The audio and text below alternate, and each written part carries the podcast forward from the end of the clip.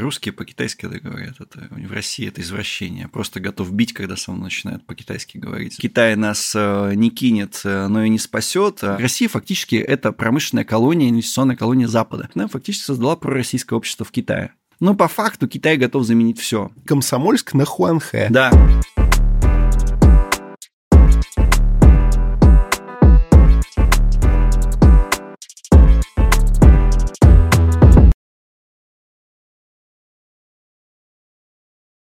Уже даже не знаю, на какой платформе я с вами здороваюсь, но это и не важно. Здравствуйте, дорогие слушатели, дорогие зрители, а, обладатели самых разных позиций, но мы уже точно к этому выпуску понимаем, что вас всех, как и нас, интересует вопрос, как быть. Про вас все понятно. А нас это Романа Юнимана и Александра Форсайта. И здесь мы не говорим о наших политических позициях. Здесь мы говорим о том, а что нам всем дальше в России делать, как ее поднимать. И говорим мы с профессионалами, со специалистами в медицине, в транспорте, в бизнесе, в политике. И сегодня мы общаемся с китаеведом, публицистом, автором фундаментальных трудов о, допустим, власти Китая, как его последняя книга «Китайская власть» с Николаем Вавиловым. Ну, здравствуйте. Здравствуйте. Вот знаете, Николай, у нас есть... Снова здравствуйте. У нас да. вот в подходе к Китаю я в последний месяц слышу только два гендера. Гендер номер один – это что Китай нас спасет и вообще ничего не нужно делать, нужно расслабиться, угу. и Китай там нам нас санкции, прикроют. Прикроют, да, все сделает за нас. И второй, что Китай нас кинет и вот э, не поможет, и он вообще нам не друг, а враг. Какой из этих гендеров э, правильный? Ну да, есть еще третий гендер, что Китай нас э, не кинет, но и не спасет, а будет втихаря использовать и покупать там нашу нефть дисконтом, ну, что, в принципе, частично, да, как бы в новостях мы это слышим и так далее. Угу. Давайте всю эту вот... Э, мы вообще... А, я не люблю... Я исследователь, иначе бы не было бы у меня 700-страничной книжки. Я так себя считаю, это мое ощущение, писатель, исследователь. То есть мне важна очень истинная, объективная картина. И я, честно говоря, меня корежит и передергивает от любой, значит, ура либеральная, ура патриотической, и хотя ура либеральная, наверное, не ура, а как там, не ура либеральный, а, вот не ура. А, увы, увы, увы либеральный, да, увы либеральный, да, поездки. Значит, есть еще вот э, третья, там, да, тоже такая, как, ну, скажем, латентно-либеральная, хорошо звучит, повестка, э, значит, э, что Китай втихаря нас использует, нам это вообще невыгодно и так далее. А это все как бы пропагандистский шум, реальность гораздо сложнее и гораздо проще, но то, что я для себя отмечаю, в том числе вот в социологии, как вот эта китайская позиция, она в социологии отражается mm-hmm. российское. Российское общество очень инфантильно. Оно максимально инфантильно. И э, вот эта вот позиция, что, во-первых, первое, Китай нас спасет. Ну, ну, это настолько смешно, что взрослый человек, вот он ждет, что его спасет там собес, э, значит, э, мама, папа, пенсионеры, там, не знаю, хоть угодно кто, милиция и так далее. Это смешно. То есть для взрослого человека нет такой позиции, что тебя кто-то должен спасать. Ты сам свой конструктор своей жизни, ты, Россия, если это суверенное, сильное государство, оно спас, она спасает себя сама, и это не хорошо и не плохо, это нормально. Что каждая угу. страна действует в своих интересах только в своих, и даже не в китайских, какие бы они нам друзья не были, не в европейских и так далее. Значит, это первая позиция. Вторая позиция, что, а, значит, увы, увы, либеральная позиция, что, значит, Китай, значит, нас кинет, в чем ее, в чем ее, в чем что это называется очень, ну, все молодцы, потому что я вообще либералов, я их за что ценю, они креативны. Вот они, правда, по- по-настоящему э, ребята, которые в это вот немножко креатив у них даже с перебором иногда, да, от того, что они слишком свободны, и тут уже где-то грани переходят, границы и так далее. Но идея в чем? Что действительно, а в чем креативность этой пропагандистской позиции? Что она не в лоб, а пропаганда такая, что, увы, Китай нас кинет, и что из этого следует? Запад нам поможет. Да, мужайтесь, mm-hmm. киса, значит, э, значит, значит, отец русской демократии, особо ближе, приближенный к, дем... к императору, значит, за границей вам поможет. Это отсылаю я к читателям 12 стульев, э, значит, э, Ильфа и Петрова, который Дмитрий Евгеньевич Голковский считает, что это Булгаков вообще был, да? Значит, вот, значит, отсылаю Есть вас... такое мнение. Да, есть такое мнение, и не поспоришь. Но а есть люди, Горбунка да, есть люди, которые, да, что считают, что Пушкин не умер, а переродился в Дюма, в Дюма да, да. Ну, что, и даже вот какое-то сходство в нем находит. Значит, тоже а ты знал, что Валентин Катаев брат одного одного из этих э, двоих, э, э, как это сказать, эрзац Булгаковых. Ага. Знаешь? Нет. А вот. А, Да, теперь ну, знаю. тем Ладно. не менее, тем не менее, вот это, увы, пропагандистская структура, структура значит, э, ну, знаете, как классно, что у нас тут новые Хорошо, термины. да, увы, получилось. либеральная, значит, Всё в пропаганда. народ. Да, все в народ, ничего для себя не храним, да. Значит, э, э, в чем суть? Значит, э, Запад вам поможет, да, А, и, значит, надо продолжать эту вот э, линию на конвергенцию с Западом. Ну, а, во-первых, тут есть три против, ну, которые почему вот, собственно, предъявляют патриоты, да, которые против Запада. Сразу скажу, что в пропаганде нет смысла иметь в сортах лжи, и вообще невозможно искать пропаг... ну, истину никакую, но можно интересно как социологию изучать. А, Запад нам поможет, а, значит, но Запад первый нам не помогает, и уже, судя по всему, не поможет, да, э, значит, э, вряд ли Россия согласится на какую-то вторичную конвергенцию Запада. Второй, более существенный, важный, ну, я уже говорю о фактах, второй существенный момент. Центр мира перемещается в Азию, это не фигура речи. Раньше он перемещался, а с 2020 года он реально переместился. Пять крупнейших экономик мира стало пятой, заместила Британию, Индия, бывшая колония, заместила метрополию, теперь Индия номер пять. Первая США, второе Китай, третья Германия, четвертая Япония и пятая это Индия. То есть у нас с 2020 года пять крупнейших экономик находятся в Индо-Тихоокеанском регионе, и учитывая, что США наполовину со- состоит из, соответственно, западного побережья, Значит, Вест-Кост, а это тоже Калифорния. Кстати, Калифорния – это крупнейшая региональная экономика США. Ее ВВП равен ВВП России. Да, вот так, чтобы просто для понимания, да, там в пятерке Калифорния, Техас, а, Мичиган, кажется, и какие-то, а, Флорида, значит, да. А, И Калифорния находится тоже здесь. Ну, получается, что э, Индо-Тихоокеанский регион – это есть центр мира.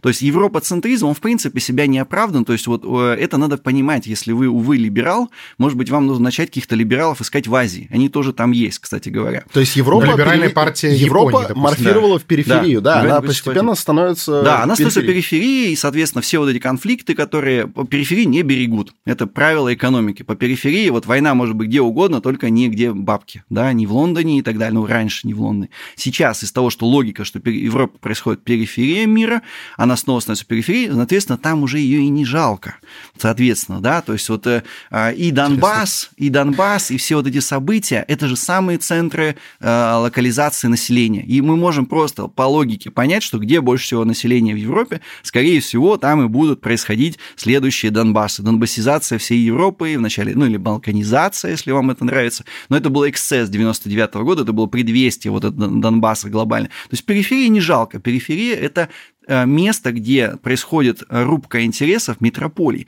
А смотрите, вот я вам скажу, вот вы думаете Financial Times, да, это лондонская газета, нифига подобного, извиняюсь за выражение, с несколько лет уже эта газета, выкупленная японской Nikkei, древнейшим изданием по экономике китая японским, и уже принадлежит Financial Times Японии, и поэтому там какие-то инсайды начали публиковаться о гиперзвуковом оружии Китая, то есть Япония туда сливает инсайты, как будто бы все думают, что это лондонская газета. Большинство менеджеров крупнейших корпораций Запада или топ-менеджеров – это индусы. Ну, это Да? правда. Значит, у нас что происходит? У нас происходит, что Европа становится не индо-пакистанский конфликт более вероятен, а конфликт прокси в Европе, индийских, японских и китайских прокси, которые будут, значит, своих вот этих вот, и на периферии, как такая же Африка, такая же Европа, все остальное будет там происходить. Да, в Европе есть чем Ну цена. и там- получается, мы да. китайский прокси? А Вот вы это делаете? вопрос очень хороший, Вот да. мне, мне А. интересно, в рамках конфликта происходящего, Да. кто, как, э, кто здесь э, эти... Мы кто кто? влияет? Да, Да, мы да. по- под кем ходим, как бы. чьих будешь, да? Значит, э, мы, я думаю, что все-таки ни под кем не ходим. Я сейчас этот тезис разберу, это тоже не пропаганда. Ну, сейчас третий тезис, третью позицию, что Китай втихую нас использует. Но это ничего не втихую. Ну, во-первых, это абсолютно открытое соглашение по газу по силе Сибири. Газ там дешевле, и там другая ценообразование, потому что мы газ забираем на производство. То есть газ это не только то, что горит, а это еще и э, аммиачное удобрение, это еще и полипропилен, то есть это пластиковая промышленность и промышленность пищевого производства, Мгм. да, АПК комплекса, комплекса агропромышленного. Значит, а мы там туда продаем нормально. Нефть по Роснефти. Вот, кстати, это очень интересно, что мы 4 февраля зачем-то соглашение дополнительно о продаже европейских объемов нефти с Китаем заключили.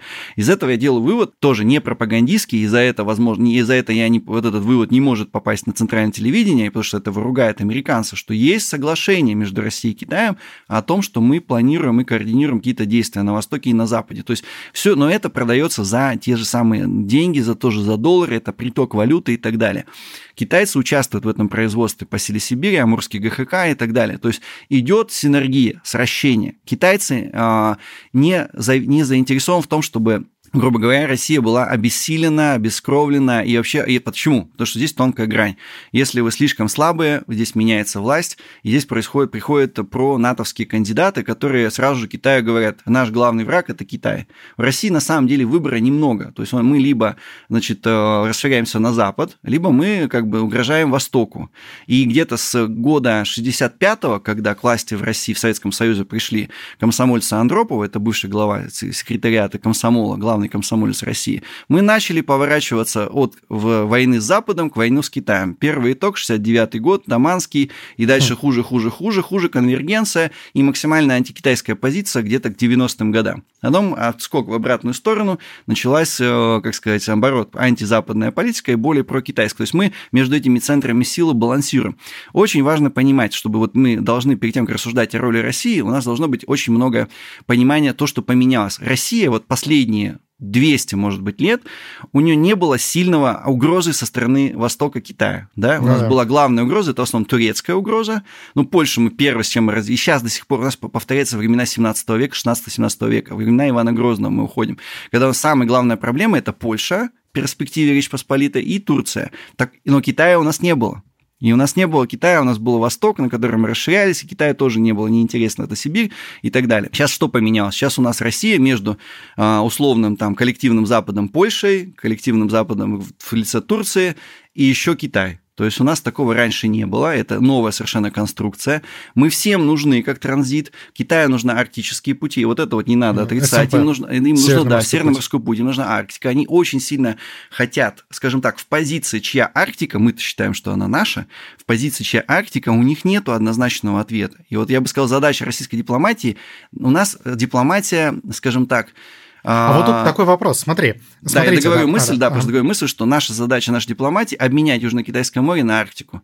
Китай должен четко дать всем понять, что он поддержит, Арктика наша, вот по вот этим границам, которые мы знаем со школьной карты, угу. да, а мы должны всем подать понять, что Южно-Китайское море наше. Пока происходит не в нашу пользу. Силами нашей дипломатии, в кавычках, уважаемой Марии Захаровой, уважаемого значит, Сергея Викторовича Лаврова, мы авансируем то, что китайское, Южно-Китайское море китайское, мы авансируем компенсируем Китаю то, что Тайвань китайский. И рассчитываем, что на нам то, как будто это а воздастся. надо рассчитывать, надо угу. вначале поговорить, надо ну, вначале надо установить границы, значит, подписать соответствующие разграничения сфер влияния. Естественно, мы не можем в публичном пространстве без Китая ничего не делим. Что сразу же, как только об этом узнают, США начнут бить на бат, что вот, началось разделение сфер влияния, для этого нужно НАТО и так далее. Наша позиция, что НАТО не нужно надо, НАТО не надо. Вот, значит, соответственно, да, это не я придумал, но мне что-то в голову это пришло. Да, да, да, да. А, вот. И смысл в чем? Наша позиция в том, что мы не создаем никаких блоков с Китаем, поэтому мы не, не говорим открыто о Китайско-Российском союзе, наша дипломатия об этом не говорит. Используется коварная восточная формула больше, чем союз, и дружба не имеет границ, да, то есть не союз, но больше, чем союз, да, как бы, ну, это для логики, любой математической логики, это значит, это равно и больше. Да, да, да. Да, да то есть, как бы, но, тем не менее, это дипломатическая формула для того, чтобы мы могли распустить НАТО, вести антиамериканскую, антинатовскую пропаганду, что нам не нужно блоковое мышление, но по факту мы ведем к тому, чтобы разделить сферу влияния. Проблема в чем? МИД у нас абсолютно 99% это прозападные игроки, это люди, которые вся, у них вся, э, все их мысли, все их капиталы, все их бизнесы, связаны с ними вот эта вот грибница, ГИМО, МИД, там все остальное, это все на Западе китайского там лобби, вопреки вот этому всему шуму, не существует вообще, слова нет, его нет. То есть просто. в России нет китайского ну, лобби? в МИДе точно. В МИДе, в МИДе там оно маргинальное настолько, что, я думаю, афганское больше даже лобби, чем китайское. Вот. Да. Ну, там, например, Кабулов, там известный вот наш советник по афганскому регулированию. Вот, вот если перейти да. все-таки к, к Арктике, да, то да. а как Китай может туда, грубо говоря, зайти? То есть там маяки свои поставить? То есть он же, он же а не, там он же не нет будет территорию а там забирать. нет других. Там вообще ага. очень мало чего есть, поэтому есть где что поставить. И сейчас к этому вернемся. Но идея в чем? Концепция российской внешней политики А э, проблема в том, что мы вообще не осознаем эту концепцию. У нас появился мощный Восток, который мы не планируем, мощный Запад в лице вот этих, я думаю, что будет растущих агрессивных режимов Польши, Восточной Европы, Турции, которая 90 миллионов человек, который хочет воевать, и мы не знаем, что с этим делать, а у нас пространство, плюс у нас еще, грубо говоря, то есть если Арктика тает, то и Арктика именно становится Средиземным морем мира. И если вы по карте посмотрите, уже угу. это действует, да, уже это очень быстро, это быстро, на наше просто поколение произойдет. А, самый быстрый ход от Пекина, ну, грузов от Тензини, это пекинский, рядом с Пекином город-порт, самый быстрый ход до Европы, это через Арктику, это две недели, и главное, до Соединенных Штатов и до Канады тоже гораздо быстрее, через э, огромный Тихий океан, или тем более, чем Индийский и Атлантический океан. То есть Арктика – это самое перспективное. И Россия, здесь Россия. Тут разные драконы, тигры, польские, там, не знаю, кто там за животные. Крылатые вот, гусары. Крылатые гусары, турецкие, там, не знаю, там, э, тигры, леопарды, не знаю кто. И Россия посреди них, но у нас только ядерное оружие есть. И чеченские волки у нас Да, есть. да. И вот э, ну, мало, мало, при том, что они как бы э, крупны достаточно, но тем не менее, да, как бы маловато для того, чтобы это все сдерживать. Тут ну, нужна новая стратегия. Что значит касается арктического пути. А, ну, поскольку он супер выгодный, супер важный. Проблема у Китая, во-первых, что нужно еще доплыть до него через Берингов пролив, а там американцы с той стороны Аляски находятся, да, и уже вот китайские подводные лодки и флот уже был у берегов Аляски, теперь они угрожают им. Китай хочет весь Тихий океан свой сделать вотчины. Второй момент, у Китая нет почти ледокольного флота, он очень плохой. Ледоколы, которые есть в Сюэлун, это наши, на самом деле, вот и даже их исследовательские ледоколы, это наши. То есть у Росатома здесь вот это вот э, самое... Ну да, ключевая игла, которая в яйце, Кощеева игла жизни и смерти, вот она у Росатом, который ледокольный флот строит вместе с ОСК. Да, и мы создаем этот ледокольный флот, и как бы это вообще как бы надежда всех, вот что это он будет реально этот путь, и все ждут, что будет, ну, порядка 90 миллионов тонн. Но пока это мало.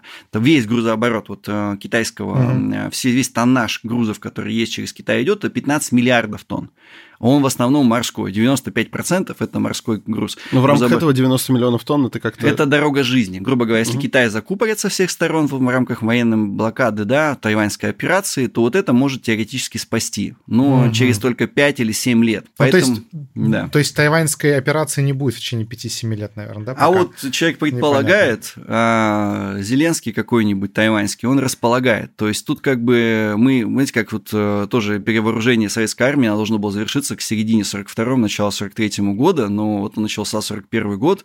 А, здесь несколько сторон конфликта в тайваньском процессе, ну, как и в украинском, три стороны. А, это Россия, Китай, э, это Китай, а, США и Тайвань непосредственно. Но, знаете, вот, конечно, нужно было бы все-таки договорить по поводу, перед тем, как тайваньский вопрос освещать. Ну, о Тайване мы еще поговорим, с другой стороны. Да, давайте каким-то практическим вещам. Относительно санкций. Вообще, поможет ли нам Китай их обойти или не поможет? Может. Да, мы возвращаемся к стандартному вопросу, к трем значит, ага. основным позициям. А, все они не относятся никак к реальности. Давайте все-таки какой-то небольшой ликбез проведем, потому что... Про почему... взаимоотношения. Да, да, вообще реальные факты, что характеризуют, характеризуют э, российско-китайские отношения, потому что очень... Вот, э, Китай – это очень закрытая страна, они очень сами враги себе в этом плане, в информационном, они практически не распространяют какой-то лишней информации от себя. У них там нет плюрализма. Кстати, это отражает очень сильную внутриполитическую борьбу, что нельзя какие-то дополнительные точки зрения давать ну, им ходу в публичную сферу, потому что это будет подхватит, соответственно, какие-то вот, ну, и оппозиция, и будет инструмент внутри политической борьбы. Ну вот, касательно фактов. И из-за того, что Китай очень закрыт, э, соответственно, в России, особенно в европейскую часть России, которая мало понимает, мало кто бывал в Владивостоке, мало кто бывал в Новосибирске, ну, в Екатеринбурге в том же, а, и вот это легко распространяются всякие стереотипы. Это вот как раз почему, ну вот, кстати говоря, мощную картину российское китаеведение эзотерического плана дополняет огромное количество фейковых разных каналов, YouTube-каналов, Telegram-каналов, которые слышал звон, не знаю, где он, там э, дядя никогда не выезжал из, из Москвы, а вот он рассказывает про то, как живут китайцы, причем он опровергает и там говорит, что вот они нас все равно всех захватят. Да, значит, ну... То есть такие... не захватят. До, обид... до обидного противно, что даже не думает об этом. То есть они больше рассматривают о том, как нас, от нас обороняться. То есть реальная картина такова, что китайское вот высшее военно-политическое эм, руководство, оно рассматривает ситуацию, как обороняться ли от России, если она вдруг вступит в НАТО.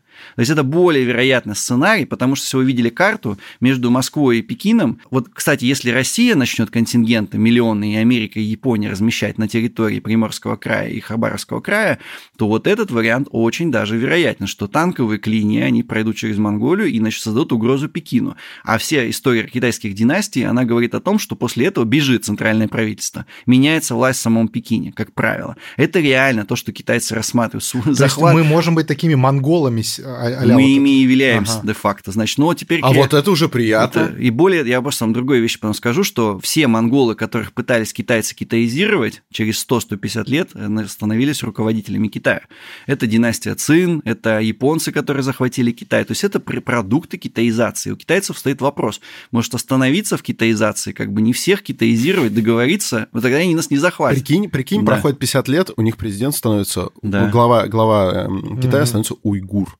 Прикинь? Очень может быть. Ты прикинь, вот жесть Очень может быть, потому что вот книги «Китайская власть», мы сейчас договоримся, мы все просто очень много, понимаете? Но мы к ней э, У нас настолько запорошена, за, токсична эта информационная среда Китая, нет фактов, что приходится просто какие-то многоуровневые конструкции перед тем, как просто перейти к фактам. А действительно, вот китайский парламент же мной проанализирован, роль мусульман очень большая, такая же, как у армии, то есть китайцы то же самое, у них есть своя Чечня, это Сизяно-Уйгурский автономный район, и они с ней мирятся, мериться, как и мериться, вот мы, соответственно, ну, устраиваем диалог, как мы со своим Кавказом. То есть у них непропорциональное присутствие в парламенте мусульман, да, у них тоже. Вот, там в том-то и дело, что там нету их, да, и сами устроители вот этих, э, как сказать, перевоспитательных э, лагерей, которые называются, это реальный mm-hmm. факт, который китайцы сами утверждают, это сами уйгуры, которые более, скажем, прокитайские уйгуры, да.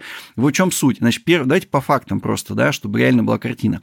Во-первых, э, за что пугали нас 30 лет, вот э, сторонники конвергенции с Западом, увы, либералы, что если вот китайцы это наш враг, это аргумент того, чтобы сотрудничать с Западом. Это главный аргумент. А китайцы наш враг. Почему? Это очень сложно доказать, но они умеют это доказывать, как ни, как ни странно, если мы об этом весь дискурс ведем. Они нас ассимилируют, да, об этом нам рассказывали с 69 -го года, значит, реальное положение вещей. Граница открыта с 91 -го года, пункты пропуска работы. Легко получить российское гражданство, очень легко. Китайское вы никогда не получите, будучи не, значит, не родившись на территории каких-то Китая, Китая или не будучи хуатяо, да, из выходца из диаспоры.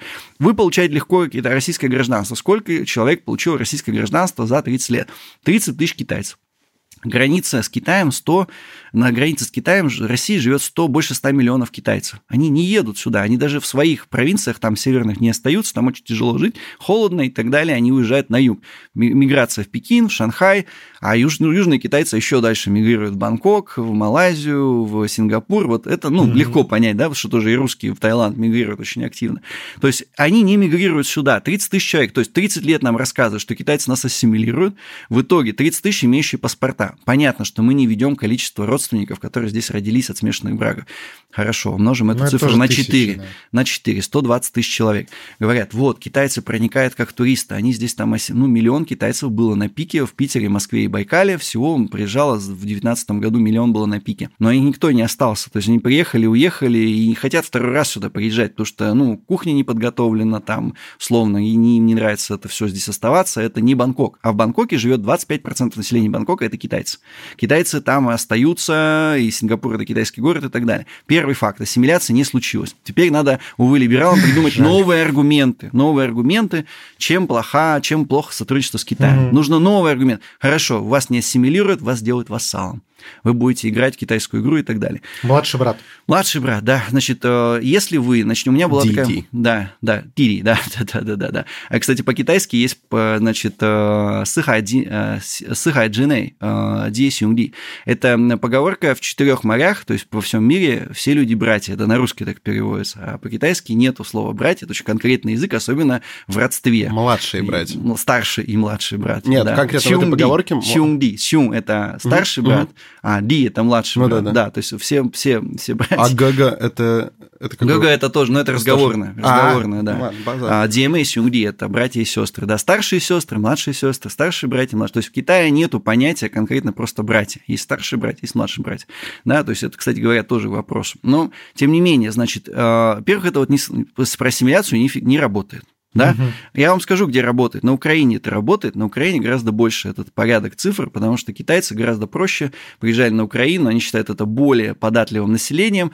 И если вот, вот очень просто, наши зрители, пожалуйста, забивайте, вот как вы как спрашивают, как китайцы относятся к России. Не надо ходить в Шанхае, гулять и спрашивать китайцев. Зайдите в Google или в Байду, картинки, где там поиск картинок, забейте туда Россию. Что вы увидите? Солдаты, солдаты, солдаты, Кремль, Путин, солдаты, солдаты, Кремль, Путин ядерные ракеты, снова Кремль, и там где-то на третьей, четвертой странице поиска вы увидите там фотографию девушки симпатичной. Забиваете Украину.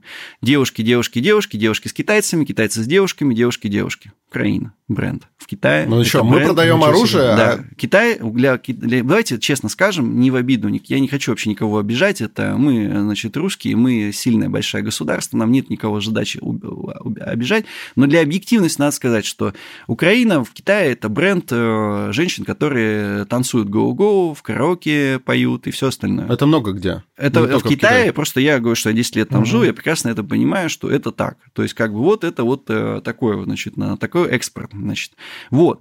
А, соответственно, э, ассимиляции России вообще не получается. То есть людей можно по пальцам посчитать, и сейчас даже в Москве, в центре кого-то, да, вы видите китайцев, но чтобы там где-то толпами миллионы ходили, это вот просто, ну, это какая-то капля в море. Хотя продолжают пробрасывать это в пропаганду. В Питере они купят, особенно в Питере, это вот Фонтанка.ру. Китайцы, лидеры по покупке квартиры, жилого фонда, они купили на 2 миллиарда рублей квартиры, ну, 10 миллионов рублей на 2 миллиарда, 200 человек, получается, купили. Ну, прям все, заселили, короче, Питер пятимиллионный, да, то есть этими цифрами играют. Сейчас они доказывают, что мы вассал. Но что такое экономический вассал? Угу. Это очень две простые цифры. Первое – товарооборот, а второе – это ну, инвестиции. Обязательства, обязательства ну. инвестиционного в том числе характера. Значит, товарооборот э, до прошлого года был 100 миллиардов, с Евросоюзом 220 миллиардов. Хотя китайцы и Евросоюз равные экономические субъекты. То есть у нас недо, недовыполнен, недоисполнен этот потенциал, недореализован. Сейчас 146 миллиардов по итогам 2021 э, года, и возможность того, что санкции и все такое, будет 200 миллиардов. То есть Китай только в этом году может сравняться с Европой по объему товарооборота. При этом это равноценные экономические субъекты. О каком можно вассалитете говорить? Да? Второй момент – количество инвестиций. Но есть официальная статистика, есть неофициальная инвестиции в Россию. А, по данным Центробанка, Китай инвестировал в 2021 году, э, если не ошибаюсь, 0,4% от всего объема инвестиций из зарубежных стран. То есть, если вы берете реальные показатели, вы понимаете, что Россия – это инвестиционная промышленная колония Европы. А, значит, как это легко... Э, ну, я просто постоянно с этим сталкиваюсь. Китайцы все время что-то ищут, какие-то товары в России. Мы им ничего не можем поставить. Почему? Потому что границы нет, есть 4000 километров, потому что доставить не можем? Нет, можем доставить. А почему? Вот ну, китайцев у них был бум а, использования бумаги в упаковке из-за требований Евросоюза. И они начали, мои все мои партнеры, э, они начали шерстить целлюлозно-бумажные комбинаты на предмет покупки бумаги чуть дешевле из-за больших объемов. Оказалось, что им, во-первых, им ничего не говорят, что, ну, как бы идите на биржу, там есть цены обычные, там покупайте, а долгосрочные контракты они заключить не хотят и не будут, потому что все целлюлозно-бумажная, вся целлюлозно-бумажная промышленность России принадлежит трем государствам – Австрии, Канаде и Соединенным Штатам. Это к вопросу о том, чья мы колония. Да, вот это очень важный вопрос. Россия фактически это промышленная колония, инвестиционная колония Запада. Китай и, кстати, по Средней Азии отдельный вопрос, пожалуйста, мне задайте, я вам тоже расскажу, какая там ситуация. Там Китай, Китай... Я просто специалист по Казахстану. Да, вот, поэтому... и я тоже в каком-то смысле стал с 21 года. Не с 20, не с 22, с 21. Вот у меня, я, у меня плюс. Значит, э, э, о чем идет речь? Значит, по инвестициям есть как бы еще вопрос. Кредитные обязательства, например, та же же Роснефть, она очень сильно закредитована своим партнером CNPC. Там достаточно большие обязательства, то есть они берут кредиты. На, кстати говоря, во многом а, монополизация российской вот этой позиции Роснефти, она была поддержана китайскими партнерами CNPC. Они закредитовали, значит, уважаемого Игоря Ивановича так, чтобы он смог скупить значительную часть нефтяной отрасли. Но он эти кредиты отдает. И китайцы вместе с э, Роснефтью строят совместный завод по нефтеперерабатывающий завод в Тинзине. Это прямая конкуренция комсомольским связям, которые пытаются заманить Саудовскую Аравию на нефтеперерабатывающие заводы в Ляонине, это соседняя провинция, через Бахайский залив, через Желтое море. Значит, а, и все комсомольцы, они, соответственно, пытаются саботировать э, работу российского, ну, там, пророссийского НПЗ в провинции Ляонин. Говорят, там они там много выбросов тогда делают и так далее. То есть здесь тоже, при том, что есть кредиты, есть понимание китайцев, что Россия – это самый стабильный а, в данной политической ситуации поставщик нефти, нефтепродуктов э, по суше, который не может повлиять э, Запад. Китай – это стопроцентная колония колония Запада. Почему? как только они пытаются что-то объявить, какую-то войну Тайваню, прекращаются поставки нефти, по нефти, по морю, потому что американский флот начинает топить эти корабли. Но Китай к этому готовился с 2012 года, когда Си Цзиньпин пришел к власти, теперь флот с Китая сопоставим с флотом Соединенных Штатов. Уже не так просто это все топить. Второй момент – это то, что российские поставки. Есть казахстанские нефтяные поставки, угу. они в разы меньше, но, по моему глубокому убеждению, в Казахстане пришла все-таки власть более ориентированная на атлантический выбор все-таки. Конечно, она закрепилась в 2022 году в январе. А, это очень Хотя поначалу проблема. все ее считали более пророссийской. А, да, у нас тоже про Украину, может быть, сказать, что поначалу считали. Ну, у да. нас э, проблема с э, аналитиками, абсолютно, которые абсолютно. бросают кости, значит, да, и чтобы на Слушайте, книге вот... перемен. Я докончу мысль по ага. поводу влияния реального. Да, есть теоретически где-то 50-100 миллиардов долларов, которые китайцы выдавали России в кредитов тем или иным способом. Давайте перечислим реальные инвестиционные проекты Китая в России. Значит, Балтийская жемчужина с 2005 года до 2012 реализовалась миллиард долларов. Порт Сабетта, в нем участвует э, фонд шелкового пути э, китайский, угу. на 10%, по-моему, там владеет. Я могу ошибиться, может быть, 20%. Это Таймыр? Да? это не Таймыр, это Ямал. Ямал. Ямал, да. Ямал да. На Таймыре там есть... Вот, кстати говоря, по поводу... Хорошо, хорошо что про Ванкорское месторождение вспомнили на Таймыре. Его купили индусы э, и хотят купить. И Игорь Иванович Сечин, если бы он был бы, значит, э, будучи на службе в Анголе, значит, имел какие-то непрофильные контакты с китайцами, Ангола – это третий по величине поставщик нефти в Китае еще с тех времен, значит, он бы тогда бы не дал бы индусам в анкорское месторождение, он бы его все бы за китайцами бы застолбил. Это противоестественное с точки зрения, если мы рассматриваем версию о том, что там Роснефть работает слишком плотно с китайцами. Это не ну, так. Да. Тогда бы она в Анкор бы ничего никому бы... А тут индусы, и они вот где-то входят. То есть даже даже там все остальные корпорации то же самое. То есть по инвестициям это 0,44%. По торговле мы разобрали. Что еще может быть предметом китайской зависимости? В Совбезе... Какие-то политические обязательства голосования в ООН, вот все, все такие мы вещи. Не, я не... Смотрите, вот была уйгурская, уйгурская проблематика. Я не помню, угу. чтобы наш МИД хоть где-то бы, вот, ну, возможно, в разговорах где-то они поддерживают или не разделяют Китай, американскую позицию, но мы точно так же не осуждаем Китай за геноцид уйгуров. Мы не становимся нигде а, на прокитайские позиции, но и угу. не проамериканские. То есть это заставляет делать вот, что мы играем в свою игру. И если вы посмотрите Германию, Федеративную Республику Германии, или те же Соединенные Штаты, то индекс зависимости по этим двум величинам инвестиций и торговли гораздо больше, чем у России. Гораздо. Мы самая независимая всех окружающих Китай стран с точки зрения двух этих индексов. И мы ведем себя не с точки зрения, что мы от Китая зависим. Нет, это наш сосед, это ядерная страна. Нам просто не нужно, чтобы эта страна также качнулась в, анти, в антироссийский лагерь. Это очень возможно, если Си Цзиньпина сбросят, например, об этом Wall Street Journal вчера говорила уже, что Китай наращивает ядерный потенциал, потому что есть реальная угроза, что США начнет давить, и внутренняя оппозиция, те же комсомольцы, скинут Си Цзиньпина. То, о чем я говорил 2016 года, в 2019 еще сильнее начал об этом говорить достаточно прямо. Сейчас вот это Wall Street Journal об этом пишет. То есть э, у нас нету позиции, реальность такова, что это наш большой сосед. И мы не можем им пренебрегать. Это не просто сосед, это ядерный сосед, который имеет средства доставки до Москвы.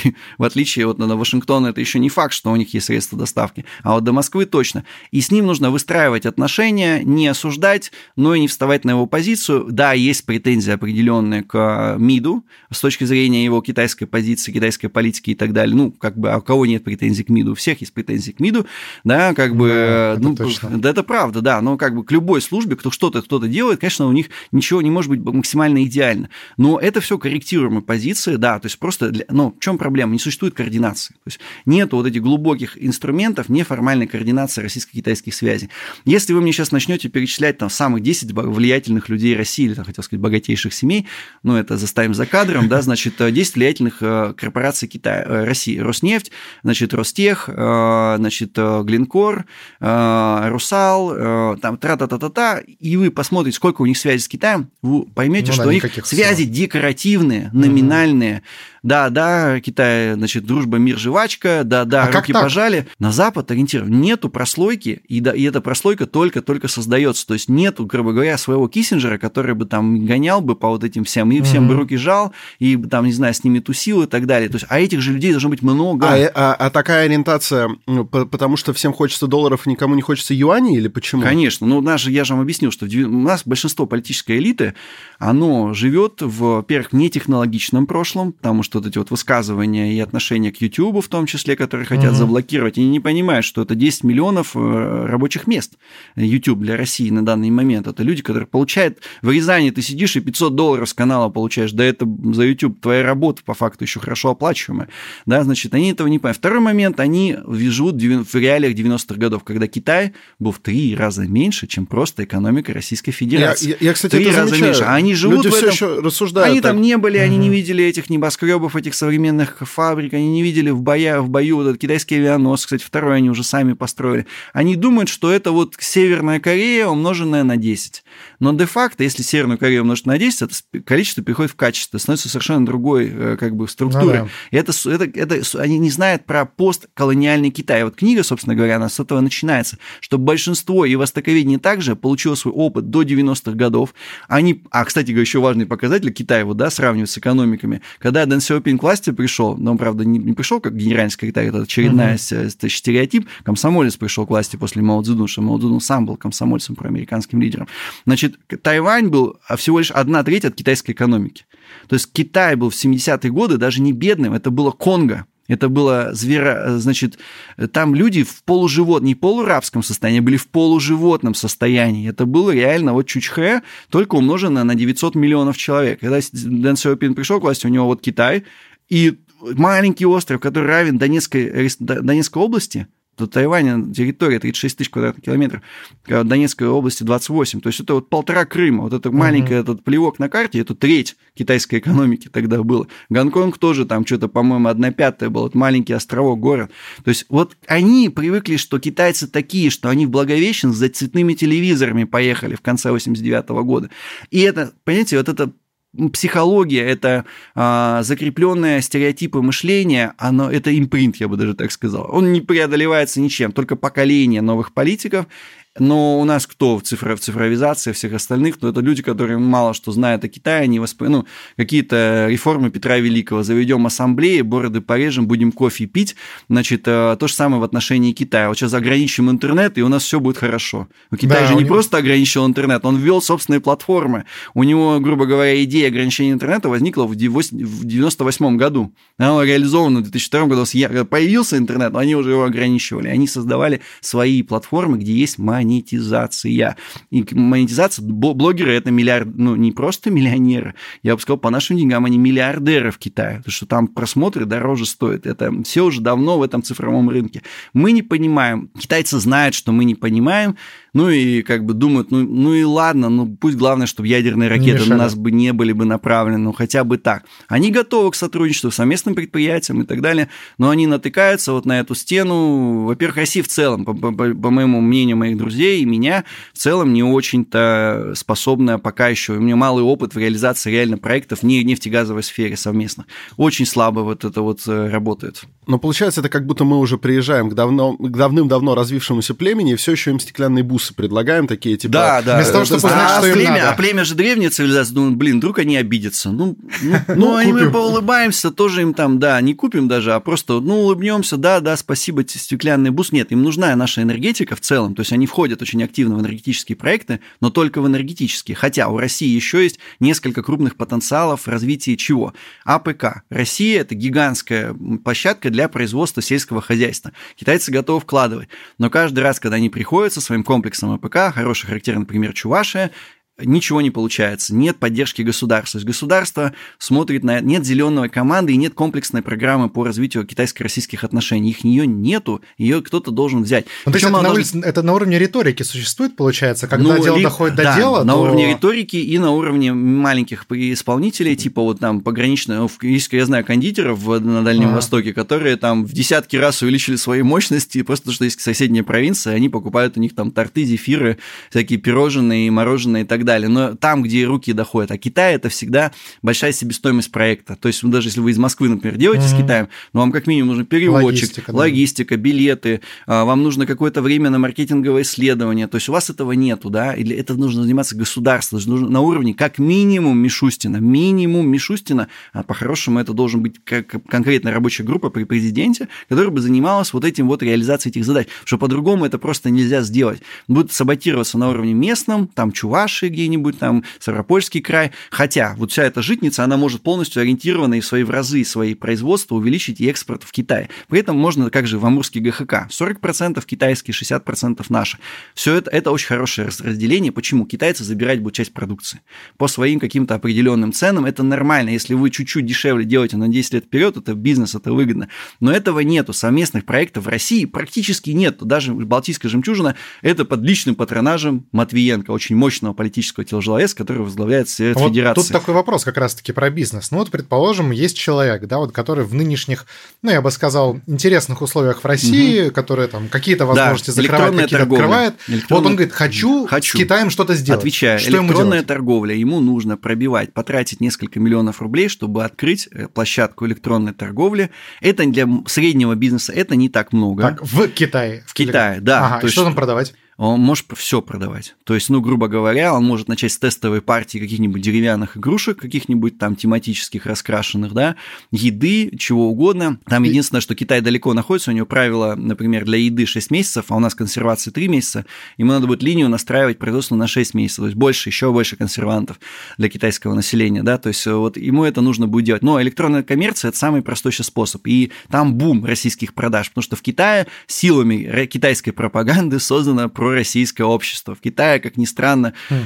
я просто, честно говоря, я умозрительно думал, что это может быть, да, но как, как специалист я удивился, что я знаю, насколько китайцы сами про себя, про китай, сколько про китайское, китайское общество, то есть сколько усилий потратила государство, не буду говорить слово пропаганда, хотя я его люблю, это по-испански значит реклама, да, реклама государственных услуг.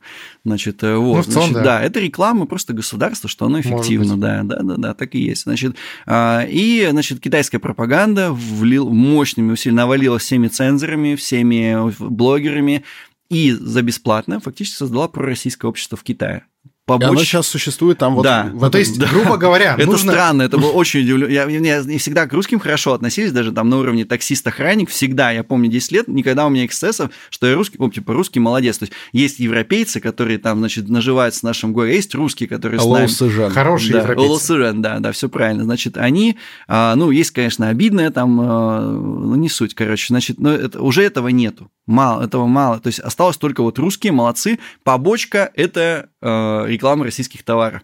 С лету продается все, что российское. Там в Китае же 10% это ура-патриоты. Значит, ура-патриот, он что любит? Он любит то, что ему, значит, ну, да. э, сказали, сказали увидеть. Значит, там мороженое с эмблемой Путина просто в лед там. То есть все сметается. И если вы сейчас зайдете на этот рынок через электронную, ну, это стоимость где-то вот зайти попробовать, на склады отвести, там, обеспечить складские угу. запасы, это где-то 2 миллиона. Если ваш товар пойдет, грубо говоря, ну, то сразу там x10, да, то есть, ну, дальше у вас бизнес реально будет идти. А, что перспективно, значит, э, ну, еда, значит, э, всякая, ну, не знаю, там, фарма это сложно, там разрешений сейчас сертификации нет, косметика всякая, угу. ну, можно с чем-то попробовать. Детское питание. То есть, грубо говоря, да, ну, это вообще просто, то есть, легкая промышленность почти что 100% пойдет да, но uh-huh. если, ну, на вам только не просто носки, а носки с, там, с гербом там каким-нибудь, да, там еще что-то. То есть попробовать стоит. Но вот для среднего бизнеса, у кого оборотка там от 60 миллионов там и выше там, да, в год, ну, от миллиона долларов, в принципе, это та сумма, которую можно потратить, и уже созданы механизмы e-коммерции.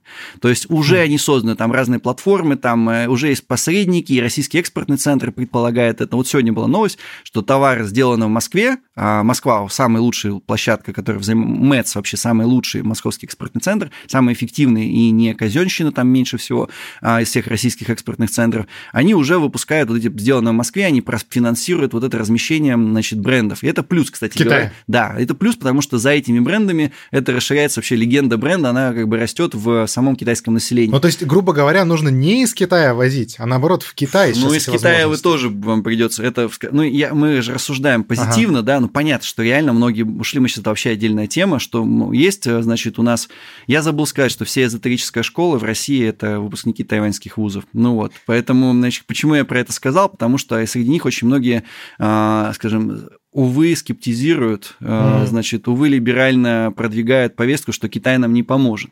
Как ни странно, они почему-то вот эти биографии в Википедии удаляют, что на Тайване учились, что у них научный руководитель США гражданин и так далее, да, но тем не менее они пессимизируют вот эти связи с Китаем, что, дескать, Китай все не заменит.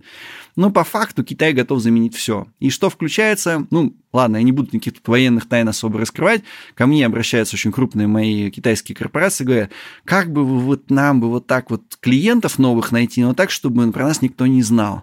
Ну, то есть, как бы, ну, мы, мы, они не хотят, понимаете, китайцы это не... Это очень прагматичные люди, и прагматизм им подсказывает. Ну, нафига, а, значит, американцев лишний раз раздражать, они же там чокнутые, они же это бешеные. Можно все наладить, и при да, этом Китая не... там как будто бы нет. Да, вроде как бы нету нашего, под санкции не попадем, но давайте как-нибудь вам... Причем это технологические корпорации, которые ко мне обращаются. Они говорят, где нам найти таких вот там на заказчиков, на наши э, высокотехнологичные коммуникационные, намекаю, проекты к вопросу о Huawei. Ну, вот, тем не менее, да, вот так. Но вот мы даже во время представления говорили о том, что а, автор нескольких книг, и одна из них вот тут лежит.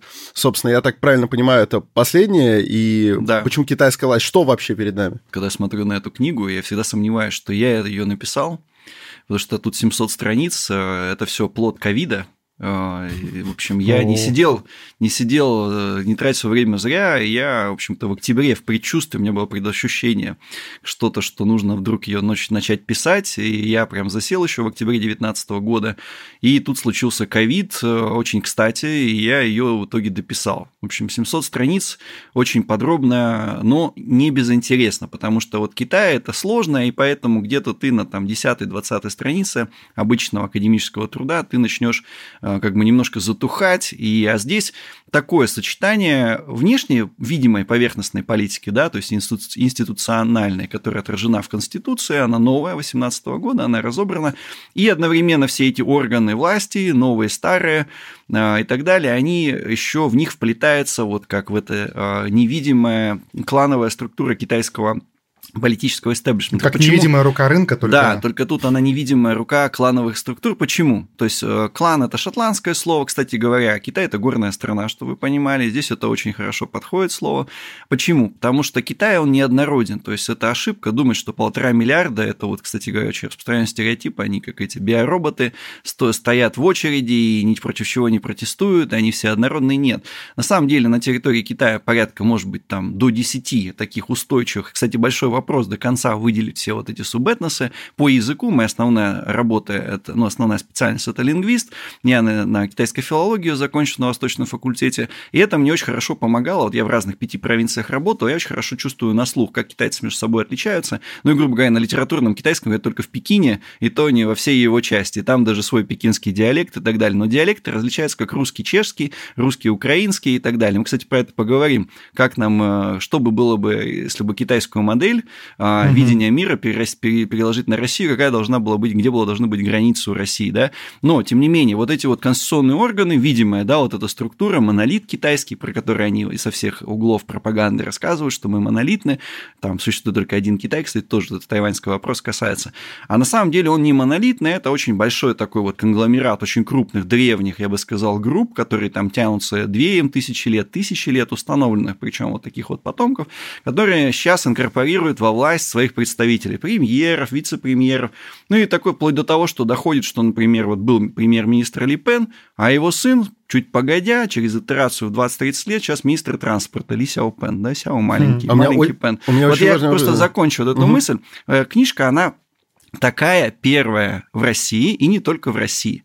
Хотя про комсомольцев пресловутых я великий создатель, в кавычках великий, да, значит, на самом деле и уже до меня говорили про комсомольцев в китаеведении в российском, но а, о нем не говорят, например, в самом Китае, то есть это вот такая табуированная вещь, только гонконгские СМИ там, да, обозначают комсомольскую группу, но это же очень упрощенно. Комсомольцы, армейцы, там, да, внутренняя вот суверенная группа, они внутри состоят из устойчивых вот этих вот э, скажем так, древних ярославцев, древних тверичан, древних там уральцев и так далее. Вот они, как бы в России это тоже штука есть, но она не настолько ярко выделяющаяся. В Китае это прям ну, типа как петербуржцы, Петербург, да, да, ага. да, да, вот, вот, кстати говоря, это тоже и ключ к российской истории, в том числе и к современной России. И вот это переплетается, и аналогов нет нигде. То есть вот чтобы и структура была, у тебя конституционный орган, например, парламент. А парламент я разбил по вот этим группам, кто к чему относится, да. Причем там очень хитрые вещи, и по парламенту тоже, про анализ парламента например, в Китае очень маленькая армия с точки зрения их населения, да, но представительство в парламенте у них там до 10%. То есть это армейский во многом парламент. То есть я когда говорю с нашими депутатами Госдумы, сколько у вас там бывших военных офицеров, ну, такого нету. Китай армейская страна при этом, при всем. То есть вот эти вот много-много вещей, которые нигде раньше не раскрывались, они в этой книге есть. Это не реклама, это просто попытка вот, ну, как бы коротко изложить, в чем суть. Плюс тут очень много таких исторических вещей, как, например, эпидемия SARS и трансфер власти в Китае. Это то, что уже было, сарсовская, вот эта эпидемия, гонконгский птичий грипп, если вы помните, да, угу. гонконгский грипп. И мы не помним, но у нас просто не да, было такого... пневмония, по-моему, да? Да, мы не помним, а. у нас такого внимания в 2004-2005 году не было к этой проблеме, да, она что была, во-первых, в разы меньше по распространению, но в итоге комсомольцы пришли к власти, они вот э, армейскую группировку отодвинули. Сейчас практически идет повторение. То есть мы видим, что 20-й съезд нашатают Си Цзиньпина еще с 20 -го года, и он тоже шатает. То есть вот эта вот вещь, то, что Китай неоднороден, что в нем какие-то есть вот таблица, политическая таблица политических элементов, да, но не Менделеева там и Вавилова, вот это вот я сделал в первичном приближении. Хотя я не исключаю, что где-то были допущены ошибки в границах групп, потому что вот не бывает в практике политической, чтобы один деятель, он был только в, с ставленником одной группы, да, то есть вот, ну, мы даже... Правильно банально... ли я понимаю, да. что это такой вот а вы такой Михаил Зыгорь а, китайской... А... Ну, я не хочу обидеть Михаила Зыгоря, я видел его несколько интервью, он нервно курит в сторонке. Потому что у него нету столетнего рассмотрения всей политической Михаил системы. Пыхарь.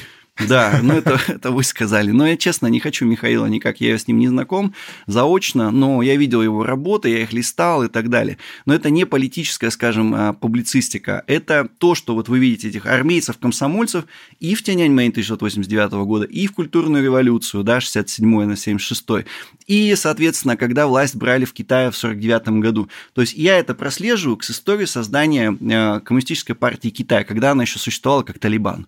Да, никем не признана, военная, действовала в горах, взрывала и устраивала политические... И опиумом, кстати, там что-то тоже такое было, но это не точно. Ну вот, то есть я вот это все рассматриваю, и я удивился, что не притягивая особо, знаете, вот пазл сложился, да, вот эти все, значит, люди, что конспирология? Это взять маргинальный факт и сделать его маржинальным, да, основным мейнстримом. Это неправильно, это ошибка логики. А здесь получается, что вся эта система смены суверенной группы армейской на, скажем, продемократическую партию США, более левой левый глобальный, скажем, интернационал, она прослеживается минимум на 100 лет назад, то есть еще до 1921 года, когда была создана Коммунистическая партия Китая. В этом плюс, то есть здесь очень большая системность.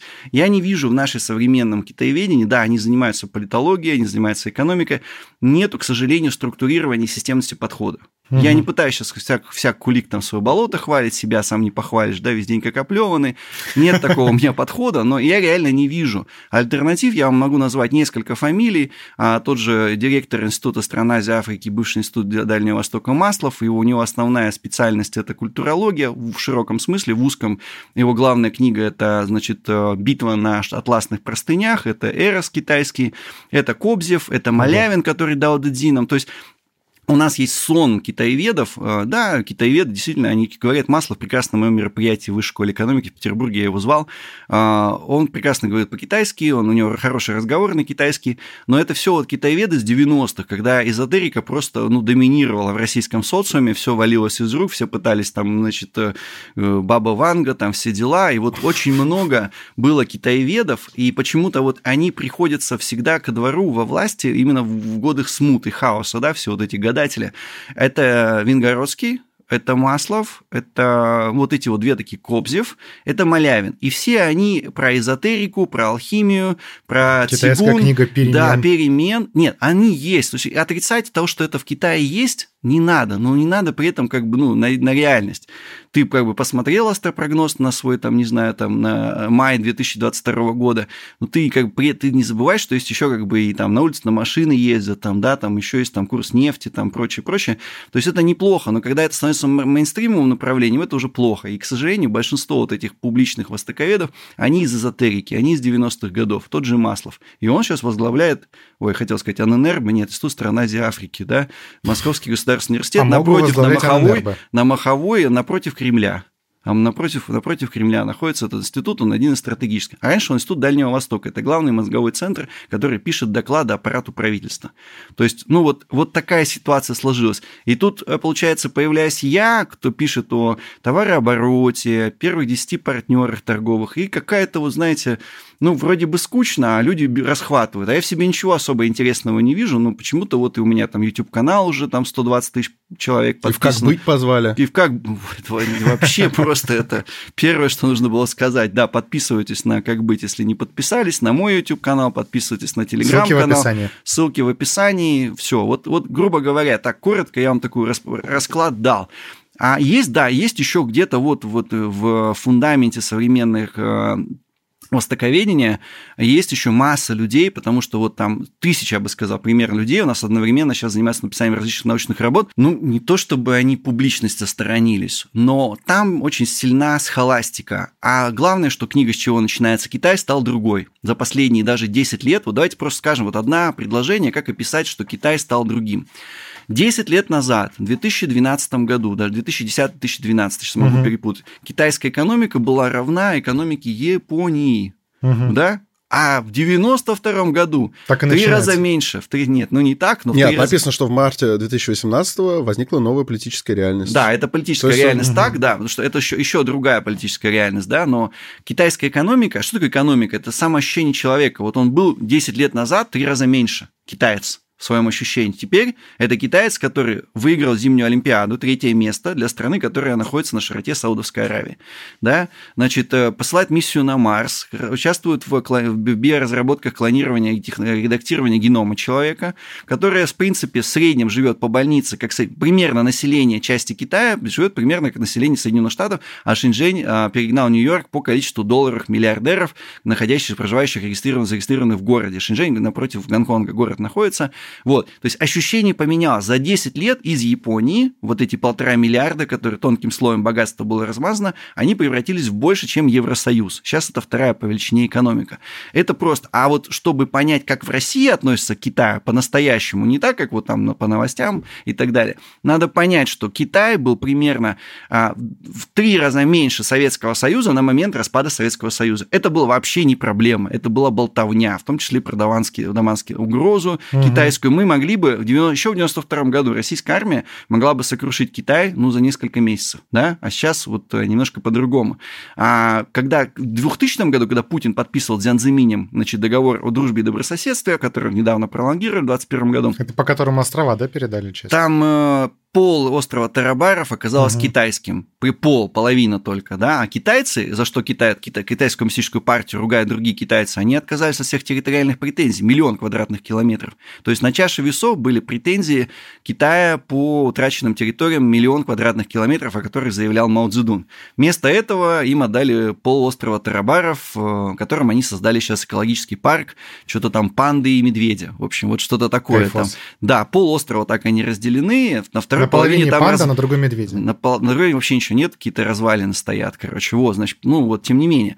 То есть на момент 92 года Китай в три раза меньше, чем Советский Союз по экономике. На момент 2000 года, когда Путин подписывал, мы были равны. Угу. Сейчас Россия в 10 раз меньше по экономике, чем Китай. То есть это и было связано с тем, что у нас стагнировала экономика, и у них росла. То есть китайцы себя ощущают, говорят, этот дискурс о том, что китайцы это локальная империя и так далее. Китайцы не локальная империя. Китайцы это реально вызов на глобальную империю, и они хотят, чтобы с американцы разговаривали с ними как равными. И автоматически это означает, что при том, что Китай больше, чем Соединенные Штаты по населению, что у него выхода на Евразию, а там нет двух океанов, это автоматически означает, что Китай начинает с нынешнего года ходить уже как вот глобальный лидер. Ему нужна только глобальная победа, например. Да? В космосе это есть, в спорте это есть. Осталось забрать Тайвань, и все. Это будет означать, что Китай стал новым лидером мира, победив Соединенные Штаты. Вопрос про Тайвань. Что ж. Наконец.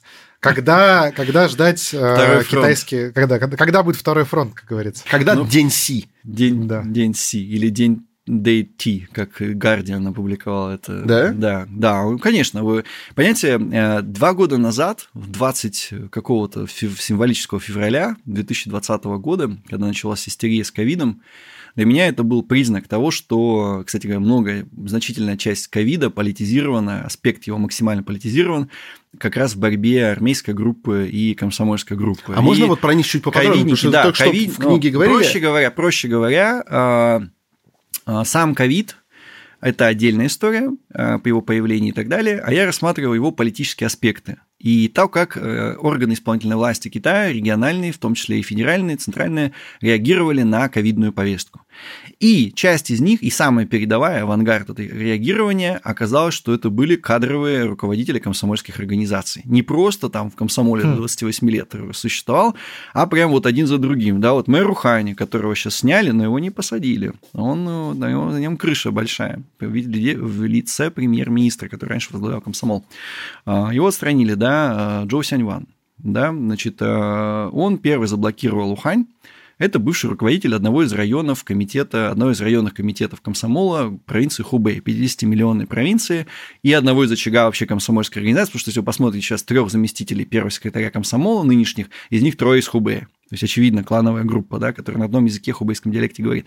Это Джоу Сяньван, он заблокировал Ухань, он не сослался на решение Политбюро, как считает наше, большинство наших китаеведов, что якобы это Си Цзиньпин сказал закрыть Ухань. Нет, Си Цзиньпин сказал строго ограничить выезды и контролировать, строго контролировать, да, выезды и въезды в Хубей, да, то есть что температуру померил, большая, не надо. Не надо земляные валы рвыть, рыть вокруг Ухань, не надо блокаду устраивать. А он вырыл земляные рвы, и поэтому военные медики в количестве 5000 человек были доставлены авиатранспортом в аэропорт хм. Ухань.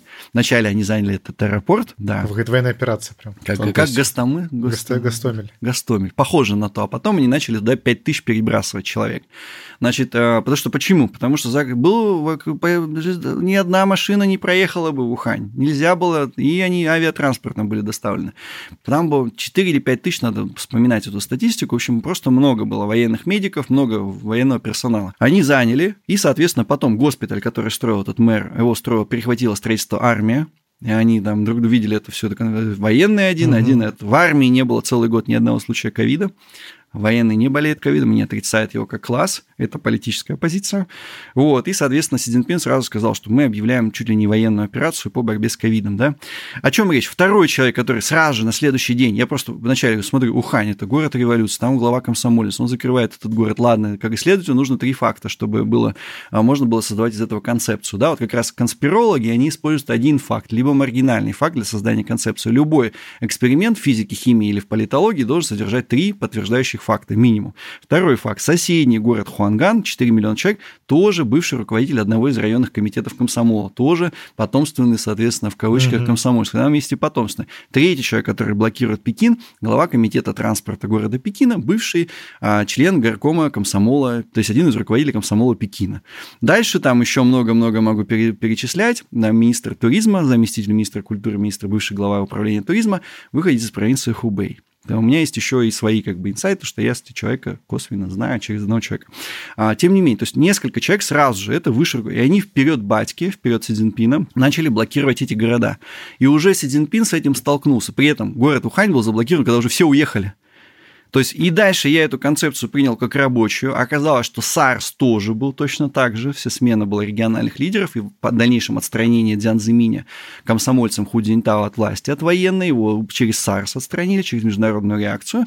И оказалось, что это полноценная концепция связи руководителей, соответственно, в том числе комитетов здравоохранения, комсомола с Демократической партией США. Да, потому что Ху Цзиньтао угу. – это человек с очень странной э, э, биографией. Ну, в общем, не буду сейчас углубляться, все это есть в книге как-то он связан был с демократической партией США, с Тиньаньмэнь и так далее и тому подобное, и вот его привели к власти. Э, это первое. А мы начали с по поводу Тайвань. Тайваня. Так вот, как это все связано? А я считаю, что все-таки внутриполитические причины, они доминируют над внешнеполитическими и экономическими. Что обозначил ковид? Си Цзиньпин в 2019 году до ковида за год начал мощную чистку именно комсомольцев. Угу. И банковской структуры, и все остальное. Он начал их душить, душить девелоперов. А он армейский? Он армейский, его отец, мало того, что он армейский, его отец Си Джун Сюнь бок о бок с советскими инструкторами воевал против Японии. Он еще и российский. То есть вот, ну не как Трамп, но примерно. Вот, то есть имеет, имеет лояльные древние связи, старые с советскими товарищами из армии в том числе. Товарищ Сет сокращен от Семен. Наверное. И вот, ну, Удар. Да, если у Дэн Сяопина был, в, значит, он же в Москве учился, у него ага. был псевдоним Дроздов или Дозоров, там есть а разные версии, ну, пускай Дроздов. Пусть, пусть, пусть Дроздов. Да, то есть Дозоров-то странно как-то. Вот, значит, э, соответственно, ну, потому что у него было записано иероглифом, видимо, поэтому. Значит, э, смысл в чем?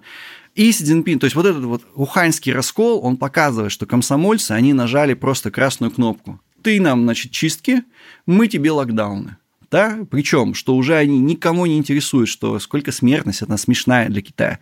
Я вам просто приведу пример. Я в Китае жил, я просто знаю, что китайцы, они плевали вообще на все, на сон, на отдых, еду, лишь бы бабки колотились, лишь бы заводы работали, и какая там, какой там грипп, да мы вообще, господи, в гробу этот грипп видали, мы готовы просто фигач... Вот в гробу и посмотрите. Да, посмотрите. Смысл в чем? В Китае в 2015 году, могу ошибаться, по-моему, 2015 год, была зафиксирована вспышка присутствия вируса Эбола, Эбола – это реально доказанный смертельный вирус, который не, так, не настолько вирулентен, но он, он смертелен реально. Если у вас Эбола, скорее всего, вы труп.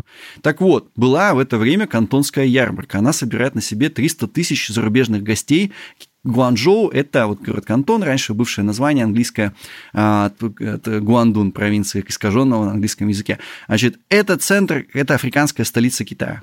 То есть там 300 тысяч негров живет, арабов, там есть, значит, э, отдельные районы, где только негры и арабы. Вот просто, вот, это, вот там просто там 3-4 улицы, вот они вот компактно там проживают. Вспомнил случай неприличный, не буду здесь рассказывать только на персональных консультациях.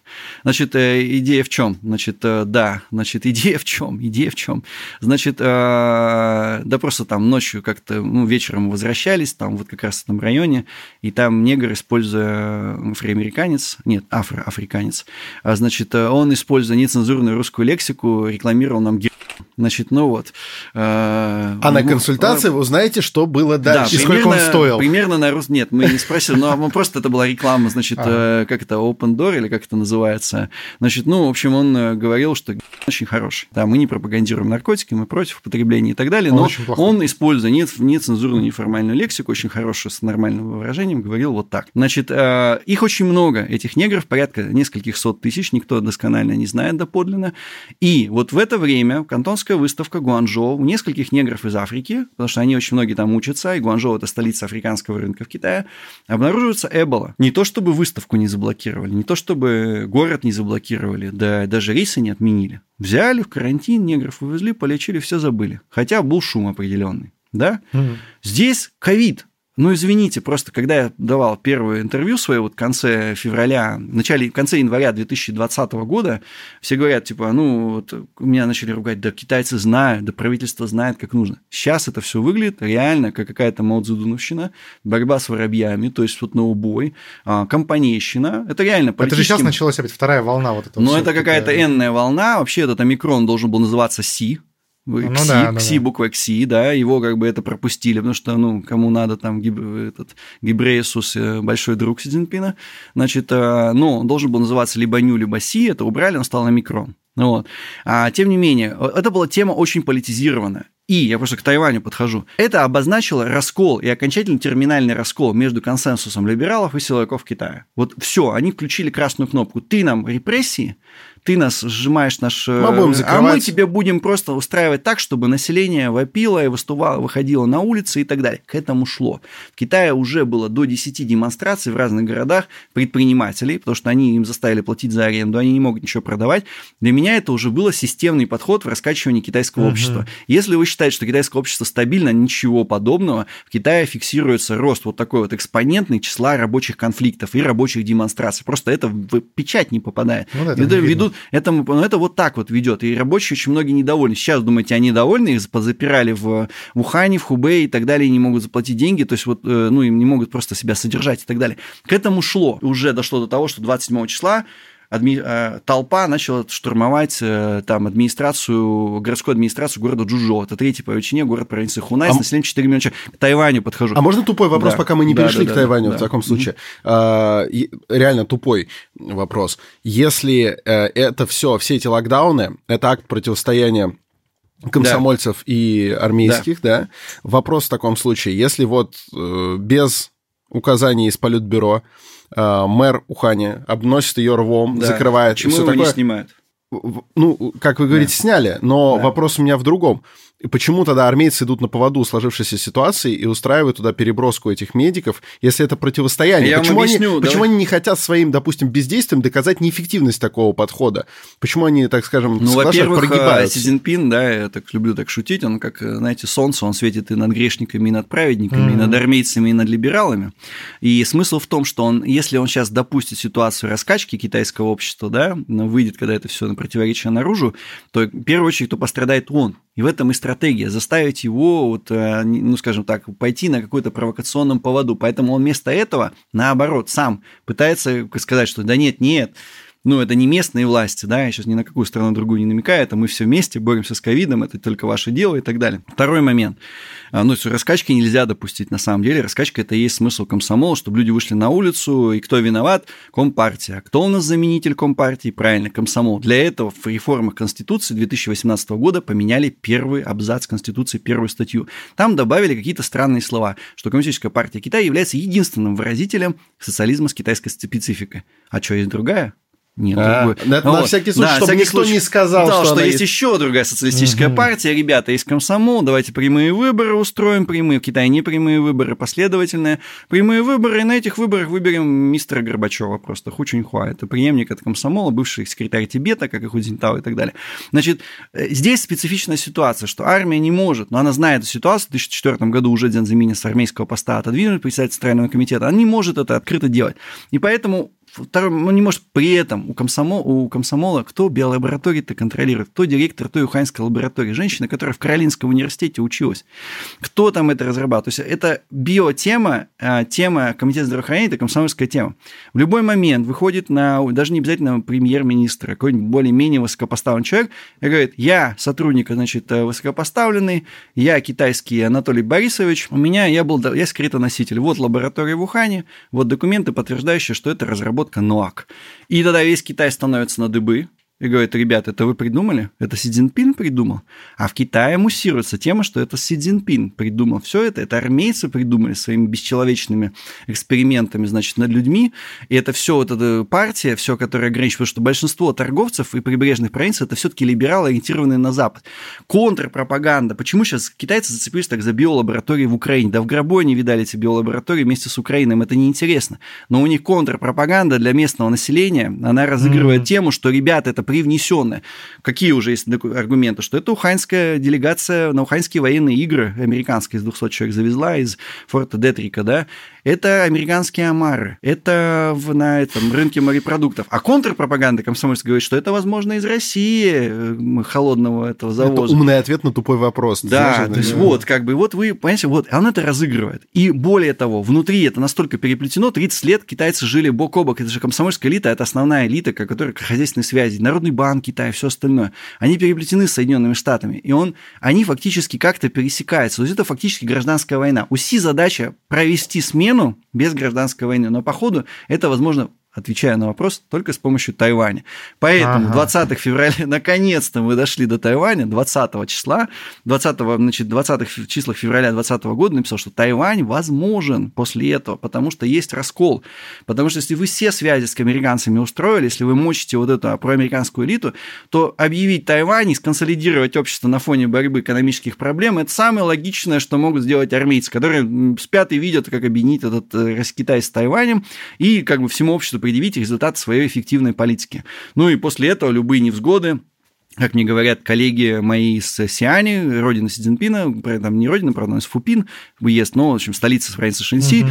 нам все равно, мы готовы любые терпеть испытания, 2-3 года, а, лишь бы Си Цзиньпин сейчас пришел на третий срок, лишь бы он э, долбанул по Тайваню, мы объединимся, потому, потому что в китайском обществе есть противопоставление внутренних китайцев и прибрежных, которые снимают сливки с э, контактов с американцами. Шанхайцы не допускают внутренние провинции, даже у них просто портов нет. Ты все, ты в заложниках у Шанхая, ты где бы то ни было не производил, ты будешь все равно оттуда отправлять. Шанхайцы сидят там на Западе, комсомольцы сидят на Западе, инфраструктурные всякие компании и прочее, они пытаются пытаются вот Запад окучивать. А внутренние китайцы, которых большинство, которые за Си Цзиньпина, которые военные, то это ракетные всякие войска, прочее, прочее, они за Си Цзиньпина. Конечно, им плевать, ты разрушат это все шанхайское побережье, да и бог с ним, зато мы будем после Сиани там процветать. И у Си Цзиньпина своя транспортная стратегия. В мире без Америки, когда Китай ориентируется на европейский рынок, то, что сейчас американцы пытаются сорвать, а с 2021 года Китай превзошел США по объему торговли с Европой, то есть он вытеснил mm. с Европейского Союза США с первого места, место. В этом картине мира Сиань – это центр Евразии. И вот через его родину как раз все транспортные потоки и проходят. То есть чем быстрее, чем хуже на западных, на этих, по восточном побережье Китая, тем быстрее наша вот эта армейская стратегия реализуется. К этому все идет. Когда будет Тайвань? Вопрос очень сложный. Во-первых, сами тайваньцы хотят, чтобы Тайвань был быстрее, потому что нынешняя правящая партия, она не удержится после 24 года власти, придут китайцы, про, про китайские тайваньцы.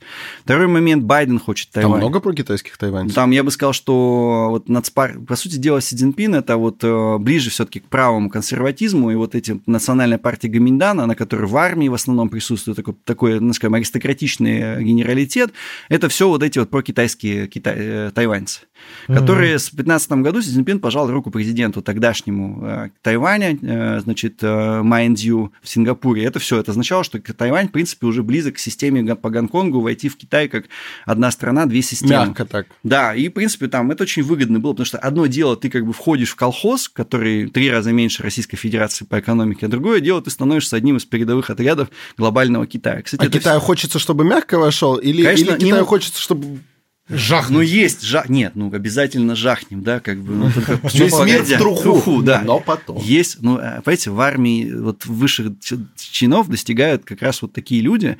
И, конечно, в армии очень активно, я думаю, что они очень, ну, как бы такую жесткую позицию по этому поводу занимают. Но, конечно, Си Цзиньпину хочется, чтобы мягко он вошел, и, ну, если не войдет, ну, просто, скорее всего, этого не получится. Американцы не дадут это все, чтобы микроэлектроника оказалась вся мировая. Не для этого Тайвань создавали отдельным государством, государством, не для этого все вот это разделение труда.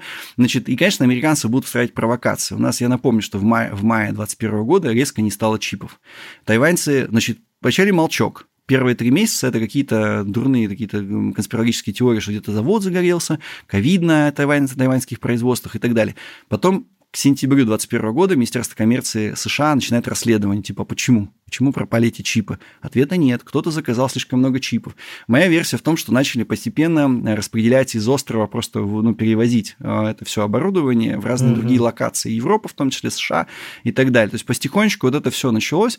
И, в принципе, уже сейчас как бы большая часть какая-то значительная, она уже релацирована и так далее. Но а, когда... Там же говорят даже, что заводы ТСМ, ТСМК, они, TSMC, точнее, да. они э, заминированы якобы. Ну, я думаю, не без этого. На Тайване еще другие проблемы, что там есть АЭС, несколько атомных электростанций, и Тайвань на самом деле обладатель, может быть, обладателем ядерного оружия, но у них нет средства доставки. То есть они могут погрузить на какой-нибудь Given и в советском, какой-нибудь, не в советском, в Пекин куда-нибудь под Пекин завести, и там это долбануть. То есть это реальная ситуация. В 96 году президент, который сейчас сидит, Чен Шуйбянь, который как раз вот про демократическое mm-hmm. партия США, он угрожал Китаю использованием ядерного оружия.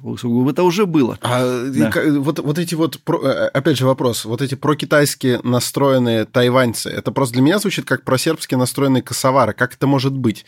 То есть, если вся риторика публичная, Тайваня, внешняя да. Ну, Тайваня построена на том, что... Вот, вы правильный вопрос задаете. До украинских событий э, был вариант, что это будет крымский сценарий. Это обсуждался на определенных э, мероприятиях Министерства обороны Японии. Что будет крымский сценарий, что все будет мягко, что просто вот они объявляют конституционные реформы про, про, про, про эти независимые, значит, э, тайваньцы, вообще тема отдельно очень большая, а, значит, нормальные про китайские они их свергают, и вот такая крымский сценарий. Угу. Но из-за того, что произошла, значит, радикализация тайваньского общества из-за украинских событий, очень многие сейчас интенсивно, то есть ты уже в этих условиях не можешь сказать, что ты патриот, если ты не за оборону Тайваня. И, скорее всего, будет украинский сценарий. Даже те, кто хотели бы из мэра встать бы на сторону Китая, они уже будут, нет, нас свергнут, наверное, надо. То есть, скорее всего, мы приходим к Китаю, к украинскому сценарию, более такому интенсивному, я это так называю. Почему интенсивно? Потому что на территории Донбасса живет все население Украины. То есть умножаете количество мирных э, жертв на 10 да, то есть вот это будет очень интенсивное событие, но это требует большей решимости для Си Цзиньпина. Какой главный фактор? Многие китаеведы мирного времени, их так называю, они привыкли, что есть американо-китайский консенсус, и это неправильная парадигма, потому что он разрушается, и тому тысячу фактов существует уже. Значит, они думают, что в день, в год съезда, в этом году съезд, в ноябре 22 года, и Си Цзиньпин должен пойти на третий, я вас загрузил, потому что просто невозможно ага. говорить без фактуры, ее очень много, и неизвестно она. Значит, без того, что все съезды проходили без военных действий, типа. И сейчас тоже они пройдут, потому что шума никому не нужно. Но мы видим, что, во-первых, давление США растет, а внутри оппозиция Си Цзиньпину предъявляет ему за Украину, если говорить там языком, да, неформальных сообществ, значит, э, что мы теряем что-то. Значит, в Китае разворачиваются три одновременно кризиса. Сегодня уже 27 э, тысяч заболевших э, микрон. Угу. Для Китая это бешеные цифры, в 2700 раз больше, чем в среднем по стране в день. При том, что там был целый год что-то по нулям было, вообще никто не болел угу. ничем, ни одной вирусной. А А тут 27 тысяч, и это только начало. Первый кризис, да. Второй кризис – инфляция. В Китае также много денег напечатали, все это сейчас вырывается в первую очередь в энергетику энергетику. Дорогой бензин, дорогой уголь, э, дра-та-та, все дорогое, еда, дорогая еда. Китай тоже, вот именно те, кто привыкли хорошо жить, приморские провинции, завозить еду, они в основном импортное питание едят, то что китайские почвы истощены, в этом большая часть книги этому посвящена. Значит, а проблема с микрочипами, да, ну, в общем, грубо говоря, у нас ковидный кризис, кризис э, инфляции и кризис чего? Девелоперов. Сейчас девелоперы в мае, в апреле будут, а март, май, апрель, будут самое большое давление с точки зрения выплат, а им не дают реструктуризировать долги. Девелоперы, это вот японское издание Никкей, отмечает их связи с комсомольцами. То есть это будет искусственная еще раскачка. И вот у Си Цзиньпина, значит, вариант. Сейчас выйдут на улицу голодные горожане, а, разъяренные ковидом, обнищавшие горожане, а, инфляция, значит, будет большая, и будет девелоперский сектор, 70 миллионов строителей и 100 миллионов дольщиков ипотечного рынка. Вот они все выйдут, и вот они его изберут на третий срок – или нет? Вопрос, да? Mm. А чтобы избрали, что нужно? Патриотическая консолидация общества. Красная ну, классика. Классика, yeah. конечно, классика. Я за эту классику уже топлю два года. И я, для меня стало понятно, что вся это произойдет еще в 2020 году, когда все говорят, да какой Тайвань? Там, ой, там, ну, что-то там придумал. То есть можно ожидать Тайвань? до ноября, грубо говоря. Да, если, если выплаты в девелоперском секторе уже в апреле будут там многомиллиардные, первые во внутреннем рынке, я думаю, что, может быть, и не дождемся мы ноября, он что-то пораньше устроит, потому что определение конфигурации, что такое съезд политбюро? А все вот эти вот э, боги из партии, говоря языком индийского, угу. значит, индуизма, они себе ищут аватары в лице руководителей исполнительных органов власти, а, то есть, грубо говоря, вот он Э, секретарь горкома, и он мэр, ну, зам секретаря горкома, и он мэр. То есть у него вот в исполнительной власти он мэр. А в своей ложе Великого Севера Китая, шутка, значит, он, э, значит, номер два, потому что номер один, он не мэр, он просто глава секретаря, но он его руководитель. Значит, э, и суть в чем, что сейчас конфигурация будет к июлю складываться. То есть в августе уже, потому что Китай гигантская многоуровневая империя, там все очень долго согласование происходит. То есть уже к августу должны распределены быть более-менее роли на съезд. И поэтому вот июль, кстати, ну вот июль-август, это прям до июля-августа надо порешать. А Си Цзиньпин-то хочет всех выгнать комсомольцев. Хочет Народные банки, чтобы были свои люди, министр промышленности, там, министр сельского хозяйства, всех остальных, он хочет всех поменять. А они ему не дают. Мы, ты им, значит, э, чистку, а они тебе локдаун. То есть вот э, они таким образом будут. А что Интересно. можно сплотить? Можно полностью под шахматную доску взять и сбросить в нее фигуры, сделать военное время, например, чрезвычайную обстановку, и назначить как культурную революцию, например, военно-гражданскую администрацию в каждом вот районе. Вы там собираетесь, и съезды свои собираетесь, но решение будет принимать армейский руководитель, например, в связи с чрезвычайной обстановкой, к примеру, например. И буйные головы. В Китае какая статистика? В 2021 году, вот в этом прошлом году, был пик гендерного дисбаланса среди среди молодых мужчин. То есть в Китае примерно несколько миллионов человек, которые никогда ни при каких условиях не найдут себе жену. Никогда ни при каких условиях. Это очень Сколько серьезно. их? Несколько миллионов человек. Вопрос, куда они пойдут? До Москвы они через Сибирь точно не дойдут. Да, это а однозначно. до Тайваня могут. До Тайваня могут, правильно, и будут, потому что там будут очень хорошие выплаты за участие в этих действиях, да, причем массовые. Значит, э, и, соответственно, либо они пойдут на Майдан, Вот у них Майдан. А Майдан зажечь это вообще проще простого ребята, появляется какой-нибудь, значит, секретарь Уральского обкома, бывший, да, ныне Московского горкома, значит, Борис Николаевич, там, вот, и я сдаю свой партбилет, там, жжет его, короче, это ковид, это Си Цзиньпин. И там, все, и, и, у все. Тебя, и у тебя вместо, вместо какого-нибудь привычного города с многотысячелетним названием, у тебя Комсомольск на Хуанхэ. Да, кстати говоря, в своей книге я пишу, что комсомольцы, они были противопоставлены партии еще очень рано-рано-рано, до того, как все эти анимейские события были. Комсомольск существует, это единственный искусственный единственный город, которым захоронен прах Хуяобана, это секретарь, секретарь партии, генеральный секретарь, который бывший возглавлял комсомол, который все его большая часть жизни, он назывался Новодемократический союз молодежи. Почему новодемократический? Потому что основная идеология Мао Цзэдуна – это новая демократия. Он хотел дружить с Рузвельтом, а не со Сталином. То есть это вот такая вот тема. Есть комсомольск, там похоронен прах Хуяобана. Все остальные партийные деятели, они по... Ну, извините, я единственный, кто может в прямом эфире федеральных э, ТВ говорить матом. И не быть за это, как сказать, подвергнут административному наказанию. Ну, так Ху – это фамилия, Яобан – это его имя. Значит, все остальные захоронены революционные деятели в Пекине, в Бабаошань, да, гора восьми драгоценностей. А вот Хуяобан в специальном городе Комсомольск, который построен руками комсомольцев в границе трех провинций. Это Хубэй, известная вам провинция, Хунань и Цзянси. Вот оттуда кадры комсомольцев. То есть у них свой сакральный центр.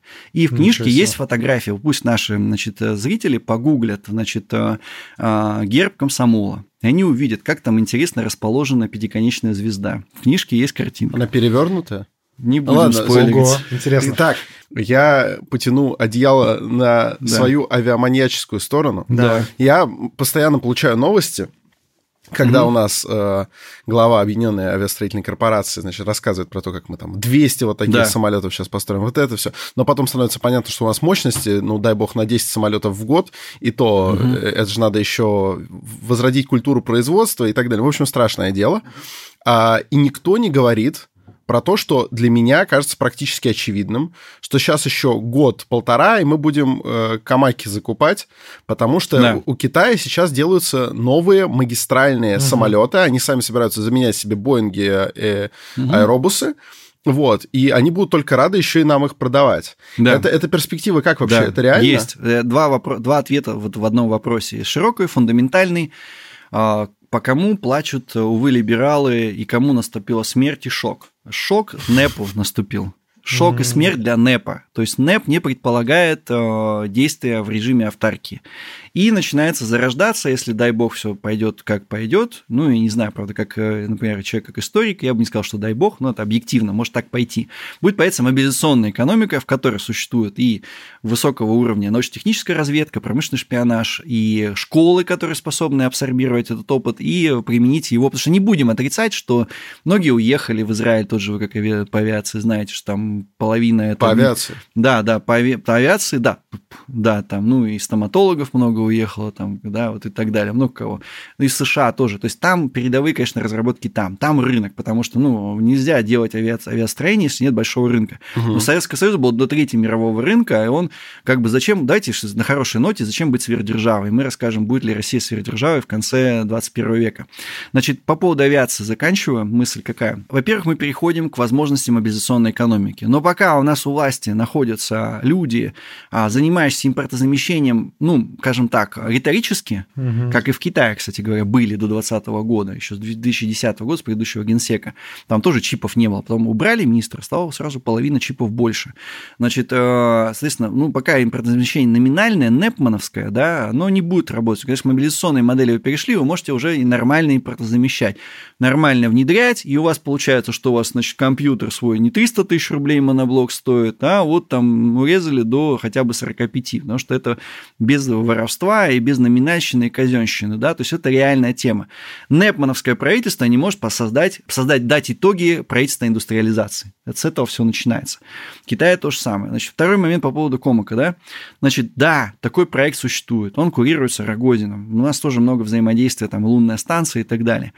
По идее, в 29 году только первый должен быть самолет появиться. Это очень долго, и это нужно форсировать тему. Ну, действительно, мы создаем там какую-то начинку и так далее. Китай – это колония западного авиастроения, и не только, кстати, авиастроения, а вообще всего. Да, то есть так устроена система современного Китая до сих пор, хотя Си Цзиньпин уже 10 лет у власти, и он с этим борется, но очень драматично, как мы видим, через вот эти все волны репрессий, ковида и так далее. Но Китай разделен между Airbus, между евро... это полуевропейская колония, чего не хочет Соединенные Штаты, и это полуамериканская колония с Боингом, который упал, кстати говоря, ответственно вниз. В... И, кстати говоря, люди, которые занимаются проблемой 9 сентября, они говорят, что после 9 сентября, вы, наверное, мне подтвердите слова, что есть система внешнего управления любым Боингом. Угу. У, у самолета в Китае впервые за 20 лет отключилось оба двигателя, он упал ответственно вниз. Я... Это ответ, это привет. Ну, я, насколько знаю, да. это полуконспирологическая теория, но имеет много под собой... Я вам скажу так, что по, по поводу конспирологии я не готов делать выводы, но рейс стандартный, условия стандартные, погодных нарушений да, не он было. не может так упасть, это правда. Два двигателя Интересно. отключилось, и до сих пор не расшифрован черный ящик. Почему? Потому что в черном ящике и до потери связи с самолетом проблем не наблюдалось. То есть вырубилась связь, и самолет полетел ответственно вниз. Что это такое? Черный ящик в любой момент расшифровывают, на нем ничего, значит, на нем голоса, крики, значит, пилотов, что, боже, что мы делаем, ничего не работает. Кто это сделал? Внешнее управление Боинга. Это казус Белли, это повод для объявления войны да, то есть как бы внешнее управление Боинга использовалось для того, чтобы создать жертв среди гражданского населения. Я не исключаю, что это могли не американцы сделать, а те самые заинтересанты вот это ускорения тайваньского процесса. Но а, в чем смысл? Значит, более узкий ответ это, что 29 год, Комок, мы создаем, у нас другие совместные проекты. Как только в Китае и в России а, в промышленном лобби а, значит, найдутся люди, сторонники мобилизационной модели, у нас появится все, и поезда совместные быстрые, и все остальное. И, конечно, для американцев это страшный сон. Не дай бог, они объединятся. Конечно, вот эти все, значит, китаеведы западного типа, которые в книжке я пишу, они говорят, да ничего не получится. Ничего получится. Все Китай создает на своей территории, создает машины, автомобили, самолеты, и все прекрасно скопируем. А где они не смогут, там наша научно-техническая школа может им помочь. То есть чисто в теории это все возможно, и, возможно, комок появится позже. Вот. Позже? Э, ну, в смысле, раньше, э, раньше 29-го года. А, ну, да, да. Вот. А, кстати говоря, вы так забросили, а я внятного продолжения не услышал. Будет Россия к концу 21 века сверхдержавой или нет? Вы просто сказали, как будто знаете. А... Э, я думаю, что, я думаю, что задача России, как бы у нас есть ура-патриоты, которые считают, что можно, значит, криками достичь мирового лидерства. А 21 век – это век противостояния Китая и США, да. Если Россия занимает комфортную позицию между Китаем и Европой и, скажем так, лавирует, пока это очень плохо получается, что мы втягиваемся в конфликты, которые не всегда нам нужны. Но я думаю, что, опять же, это вопрос политики, автарки. Если реально мы строим автаркию, мы строим, э, значит, многие был тема популярная в 2020 году «Левый поворот». Я по итогам 2020 года э, понял, что в России перед э, социальной революцией нужна национальная. Ну вот, когда она произойдет, э, когда, соответственно, словами Гребенщиковым скажу, пора вернуть эту землю себе. Хотя он не про то пел, но тем не менее. Ну вот, значит, если это произойдет, мы займем комфортную позицию, Китай э, очень сильно, с точки зрения э, населения, э, очень сильно сократится к концу 21 века. Значит, он будет представлять абсолютно другую империю, которая не совсем такую, которая сейчас. Запад тоже из-за этого противостояния будет недалеко в не самой лучшей позиции. Если Россия очень умно займет свою позицию номер два, если Китай гегемон, мы обговариваем эти условия, они авансируем, да, как с Тайванем, да, забирайте, нам не жалко, Кемская область, как бы, пожалуйста, нет, нет, ребят, вначале Крым, потом мы признаем Тайвань. Значит, если мы это все договариваем, систему координат создаем, в том числе в третьих странах Средней Азии, там, в Африке и так далее, где мы конкурируем часто с Китаем, тогда мы комфортно в этой позиции, легко приходим как держава номер два, самое крупное европейское население в конце 21 века, ну и, соответственно, красиво, завершу красиво, да, и у нас появляется возможность перейти в позицию 1, потому что из субгегемона может стать гегемоном. А Россия, она, ну, пока сейчас не пришей кобыли хвост. То есть она вроде как и с Западом что-то пытается выстроить отношения, и с Китаем. Надо вот эту систему большой двойки выстраивать. Причем китайцам говорить, так, ребята, Иран, вы знаете, что против вас есть антикитайские митинги. Мы готовы взять номинально на себя вашу программу работы в Иране, потому что иранцы более нормально, лояльно относятся к русским, чем к, а, значит, а, не очень кошерным и не очень халяльным китайцам. Да? Такое разделение труда. Китайцы, да, разделение труда, в которое должно Кто быть чем об- занимается, обговорено. Да. вы получаете ресурсы какие-то, мы получаем номинальное военно-политическое лидерство в этом регионе, Ближнего Востока, Ирана, Аргентины и так далее, Латинской Америки, Африки. В принципе, это рабочая схема вполне. Но нужно обязательно это все обговаривать. Не додумывать за китайцев, не думать, что они русские. Надо с ними это вот выстраивать эти границы всего. Что касается Украины. Китай состоит из а, 10, ну, нескольких таких поддиалектных групп. И Китай фактически это государство, которое объединило все свои языки, языковые группы в своем составе. И фактически в Китае примерно 10 Украин, Польш и Чехии. И с точки зрения России ничего сложного не предстоит создать славянское государство с населением 350 миллионов человек, если Европа будет становиться периферией. И мы в этой периферии займем номер один как, э, значит, э, субгегемон, условно, при китайской мировой власти. Тогда, пожалуйста, у вас А формируется... такие приколы возможны, когда существует ядерное оружие? По-моему, уже нет. Ну, оно же тоже ограниченного использования. Ну, можно Вы не одно государство, можно какое-то То есть, для, с точки зрения китайцев, в Китае это то государство, как если бы Россия объединила в себе Польшу, Слави- э, Ну, все славянские все государства. славянские государства, Балканское и Восточное, соответственно, это было бы 300 миллионов человек населения, это реально мощный игрок. И это может случиться, если центр, периферия сместится в Европу, она станет менее значимой, и, соответственно, Китай, если это борьба на Тайване, обмен ядерными ударами, где-то в Тихом океане случится. Вот это вот реальный путь для России. Но в условиях нынешнего уровня компетенции и поколенческой проблемы руководящих кадров это не решается за 5 лет. Но если мы уже говорим об этом, в дискурс это запускаем, то через 5, 10, 15 лет появляются люди, которые услышали эту идею, Мгм. реализовали ее и, соответственно, понимают, что, ну, чтобы стать субгегемоном, надо доказать, что вы имеете какую-то компетенцию к управлению. Потому что китайцы, конечно, им проще, значит, везде назначить своих э, администраторов на всех вот этих корпорациях и вообще про вас забыть, а периферия ее ждет очень печальная участь всегда, и она будет всегда в топку бросаться. То есть здесь очень сложная задача, но если мы это фиксируем, что действительно Китай это потенциальный гегемон, и мы в этом выстраиваем ключе, что Китай гасит Соединенные Штаты, в определенном смысле Соединенные Штаты гасят Китай, мы находимся, скажем так, ну, играем, ну, не в свою игру, но мы хотя бы не в темную нами играют, то мы выгодополучатели в том числе. Пока Третий радующийся. Да, в драке двоих выигрывает третьим. Пока, конечно, э, как бы то лобби, которое антироссийское в Соединенных Штатах, оно пре- превышает антикитайское лобби. И наша задача, конечно, чтобы это в Соединенных Штатах все-таки это происходило более в сторону Тайваня. И если поддерживать эти Мгм. силы, не побоюсь этого слова, в Госдепартаменте, Курт Кэмпбелл, например, который все хочет начать там мочить Тайвань, значит, ну, в смысле, Китай на Тайване и так далее. Вот если бы это было понимание, да, тогда бы мы, скорее всего, действовали. Я не исключаю, что китайское лобби там, в Соединенных Штатах, смещает э, акценты внимания на Россию. Ну да, числе. логично было бы. Да, мы нужно действовать, надо а, не, как сказать, не осуждать китайцев, а надо, я бы сказал, что не исключено, что хорошо бы изучить опыт управления Китаем, чтобы понять, что китайцы с полуживотного состояния вырвались за короткий период в какие-то Ну да, потенциальные люди. гегемоны мира, да, и надо этот опыт изучить и в каком-то смысле его принять, и, может быть, действовать даже, даже учесть и эту модель, не только ее, но тоже в том числе ее. То есть России выгодно, чтобы Ну да, э, появился нынешний, нынешний такой Супер аналог... Китай. Нет, я Да. имею в виду, чтобы в американских верхах появился такой нынешний вариант Дональда Рамсфельда, знаешь, который... Или инс- просто Дональда Трампа, который хотел воевать с Соединенными с Китаем. Ну, кстати. Он Ну хотел да. воевать, то есть, но просто там же глубинное государство, Deep State Марк Милли, это глава американского генштаба, Объединенного командования штабов, он э, побежал звонить, когда Трамп хотел реально кнопку нажимать, по Китаю бить, короче, он побежал звонить э, своему коллеге китайскому Ли Цзучену и говорит, что вы не думаете, мы не собираемся ядерный удар наносить, он об этом уже э, сам уже об этом подтвердил, что фактически акте государственной измены он открыто об этом говорит. То есть Трампа пятая колонна, а так бы Трамп уже бы начал бы очень жестко бы действовать Мгм. с Китаем.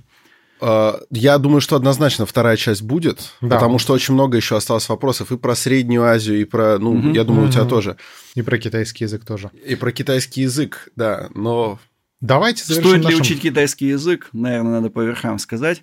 Э, Вообще думаю, что стоит. Почему? Есть три короткие причины. Три причины. А, Первое, ну, если, если вы реально прям, как, как э, это будет дело, одним из главных дел вашей жизни. Э, Три причины для этого.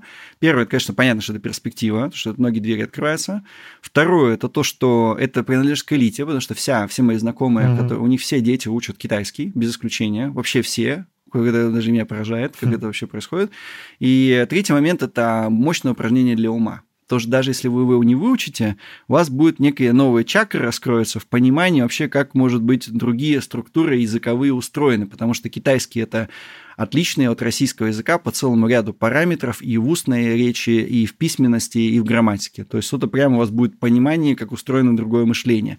По этим трем причинам стоит учить, но чего не стоит? Не стоит относиться Китай, китайскому языку как чему-то развлекательному, как вот, вот сейчас как в шахматы научусь поиграть, немножко поиграю и брошу. Угу. То есть это, к сожалению, к результату не... Ну, то есть это инструмент. То есть это инструмент, но который приобретается примерно за 5-10 лет. Если у вас есть такой резерв, да, и для ваших детей, то я думаю, что это действительно стоящее занятие. Но, важное но, не надо забывать английский. Английская инфраструктура языковая, она никуда не уйдет. И Китай, скорее всего, рассчитывает сохранять и английскую, и китайскую инфраструктуру для того, чтобы глобально доминировать. Его менеджеры будут знать английский, чтобы управлять в Африке своими предприятиями, угу. и французский, чтобы в Африке, и, соответственно, в самой, например, и в Европе, и в Соединенных Штатах, и в Мексике тоже. С китайским разобрались. Ну и теперь наш бы... стандартный вопрос, а, на который можно ответить очень коротко. Конечно. Как быть? Ну вот вспоминается старый анекдот времен арабо-израильского конфликта, что в Израиле пессимисты учат Арабские оптимисты учат иврит, а реалисты автомат Калашникова, система автомата Калашникова. Ну вот как-то... Доступно. реалистами. Доступно. Спасибо большое. У нас был Николай Вавилов сегодня с нами. Вот. Э, я уверен, Китай, что Китаевед, вы... публицист. Публицист. Я уверен, что вы заинтересовались книгой. Вот книга не одна, но конкретно мне вот захотелось про борьбу комсомольцев и военных почитать. Спасибо ссылки огромное. Да, ссылки вообще, да. вообще в описании очень много ссылок. Да, и на канал что... Николая Вавилова. Да, и сейчас непонятно, что произойдет, поэтому на всякий случай Все и телеграммы, везде подписывайтесь, на всех площадках ставьте лайк или 5 звезд на iTunes, если слушаете. Я вообще не знаю, где уже слушают, но везде, где можете, общем, Ставьте все, что можете. Да, пишите комментарии от пяти слов, поддерживайте. Сейчас, сейчас все это катится в полное очко. И будьте реалистами. А, а я надеюсь на скорое продолжение этого разговора, потому что еще очень много сфер, Нужна вторая мы... часть. Да, да, будет, готов. Спасибо большое. Спасибо. Спасибо. А, а с вами были Роман Юниман и Александр Форсайт. И подкаст «Как быть?». Слушайте нас везде.